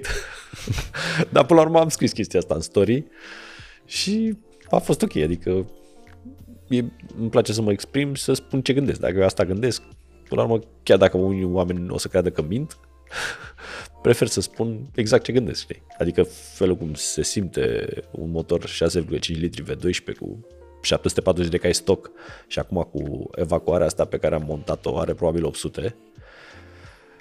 Adică gândește că dacă ar avea 10% increase, ar fi 70 de cai în plus peste 740 de cai. Deci ar fi 812 cai. Dar să zicem că nu are 10% increase, are 7% increase și total însemna 60 de cai și plus 740 vine 800 de cai. 800 de cai acolo la Redline, la 6000 de ture. Dar e wow, cum se simte. Ok, da. Tremur tot. E ceva. Adică Aventadorul e o mașină mișto. Când îi pui evacuare care scoate flăcări, e next level. Bine, nu, mie cam mi-e greu să-mi imaginez Aventador a fi mașină de familie, dar e... Nu, îi ziceam așa de mașini. A, a venit vorba de mașini, nu mm. vorba de mașini de familie. Tu ai, următoarea întrebare era bă, supercarul preferat și e clar că e deci, Aventadorul, știi, nu uite, mai are rost uite, întrebarea. Da, dar uh, mașini de familie, uite, de exemplu, mie nu-mi place deloc ca mașină de familie să am un SUV, dar majoritatea preferă SUV. Nu domne că vreau mai mult loc. Adică chiar și nevastă mea, știi că nevastă mea are o berlină și zicea că ar vrea un SUV doar pentru faptul că să aibă loc pentru biciclete și am zis, păi nu, că până și la asta Berlina poți să-i bagi biciclete în spate, știi, mm-hmm. spui suport de... Da, eu prefer întotdeauna, de exemplu, am făcut Grecia, știi? Și când am făcut Grecia, niciodată nu mi-ar fi plăcut să, adică aș prefer să merg într-o berlină decât să merg într-un SUV. Deși SUV are avantajele, are avantajele sale, de exemplu, când fratele meu avea un SUV, întotdeauna mie îmi plăcea să stau în portbagaj. Puneam o pernă, știi cum stăteam mai bine ca în pat. Ok. În portbagaj, chiar dacă nu era safe, dar mi-asumam, știi? Da, e, sunt avantaje și dezavantaje categoric. Mm-hmm. În schimb, asta mi se pare uh, foarte important, uh, ca mașina respectivă să-ți placă. Dacă nu-ți place, Cel mai important, e degeaba. Cel mai important. Poți, poți să te minți tu singur că da, domnule, dai sigură, da, domnule, dar e, nu știu, spațioasă, da, domnule, dar consumă puțin, zic, bă, e urâtă, nu-ți place, nu da, vezi? Și mie nu-mi plac SUV-urile și de-aia nu, de-aia nu vreau să schimb mașina Berlina cu mașina familiei o berlină să schimb cu un SUV, deși aș putea, știi? Mm-hmm. Nu-mi place. Mi se par mari, greoaie, consumă mult. Îmi plac ăsta mai fășneț așa. Andy, îți mulțumesc foarte mult pentru uh, discuția asta, îți mulțumesc pentru prezența ta aici și, uh, mai important, uh, le mulțumim și celor de la Car Vertical care au făcut posibilă această întâlnire dintre mine și Andy, întâlnire care sper că va fost de folos și că vă va fi de folos în alegerea mașinilor pe care vi le veți achiziționa în perioada următoare. De asemenea, Sper că uh, toate aceste uh, opinii și păreri din partea lui uh, Andy, precum și ceea ce uh, Car Vertical pune la dispoziție ca și uh, structură sau uh, nu știu cum uh, să o numesc, uh, modalitate de verificare a mașinilor uh, second hand să vă ajute să uh, faceți alegerea potrivită și să fiți în siguranță și să nu ieșiți în pagubă, bineînțeles, uh, cu achiziția făcută. Uh, și nu uitați, dacă vă descărcați aplicația Car Vertical și folosiți codul Țibulcă20, cu sau fără diacritice, n-are importanță, adică Tibulca 20, uh, veți uh, uh, avea parte de o reducere de 20% în cazul fiecarei verificări de pe Car Vertical. Pe Andy Popescu știți unde îl puteți găsi pe toate canalele lui de social media, Instagram, Facebook, YouTube, Andy Popescu Vlogs, Uh, și uh, vă recomand să-l urmăriți pentru că e unul dintre uh, oamenii care fac uh, un conținut calitativ pe YouTube-ul românesc uh, și uh, pe mine pe unde vreți voi să mă urmăriți, Instagram, Facebook, TikTok, cu același nume ca și în buletin, Radu Țibulcă. Uh, vă mulțumim tare mult și nu uitați, dacă v-a plăcut acest uh, material, să-l uh, răsplătiți cu un like, un uh, share și un subscribe. Uh, share-ul, și un comentariu. Și comentariu, ca să crească algoritmul. Eu, da. eu să citesc toate comentariile. Nu numai pentru algoritm, adică mie îmi plac comentariile să le citesc pe toate, pentru ca să văd feedback-ul oamenilor, nu neapărat uh, că ajută la algoritm. Bine, noi avem uh, niște filtre, adică avem cuvinte pe care nu le acceptăm sub nicio formă. În schimb, dacă e un comentariu pertinent, obligatoriu îl, uh, îl lăsăm și îl și luăm în calcul, evident. Adică sunt oameni care uh, trebuie să-și exprime opinia și eu îi invit de asemenea să o facă uh, doar cu un singur amendament, să fie într-un mod civilizat. Pentru că dacă se întâmplă chestia asta și se îndeplinește această condiție, uh, șansa spre progres este una foarte mare. Vă mulțumim tare mult și vă pupăm. Vă dorim uh, toate cele bune. Bye.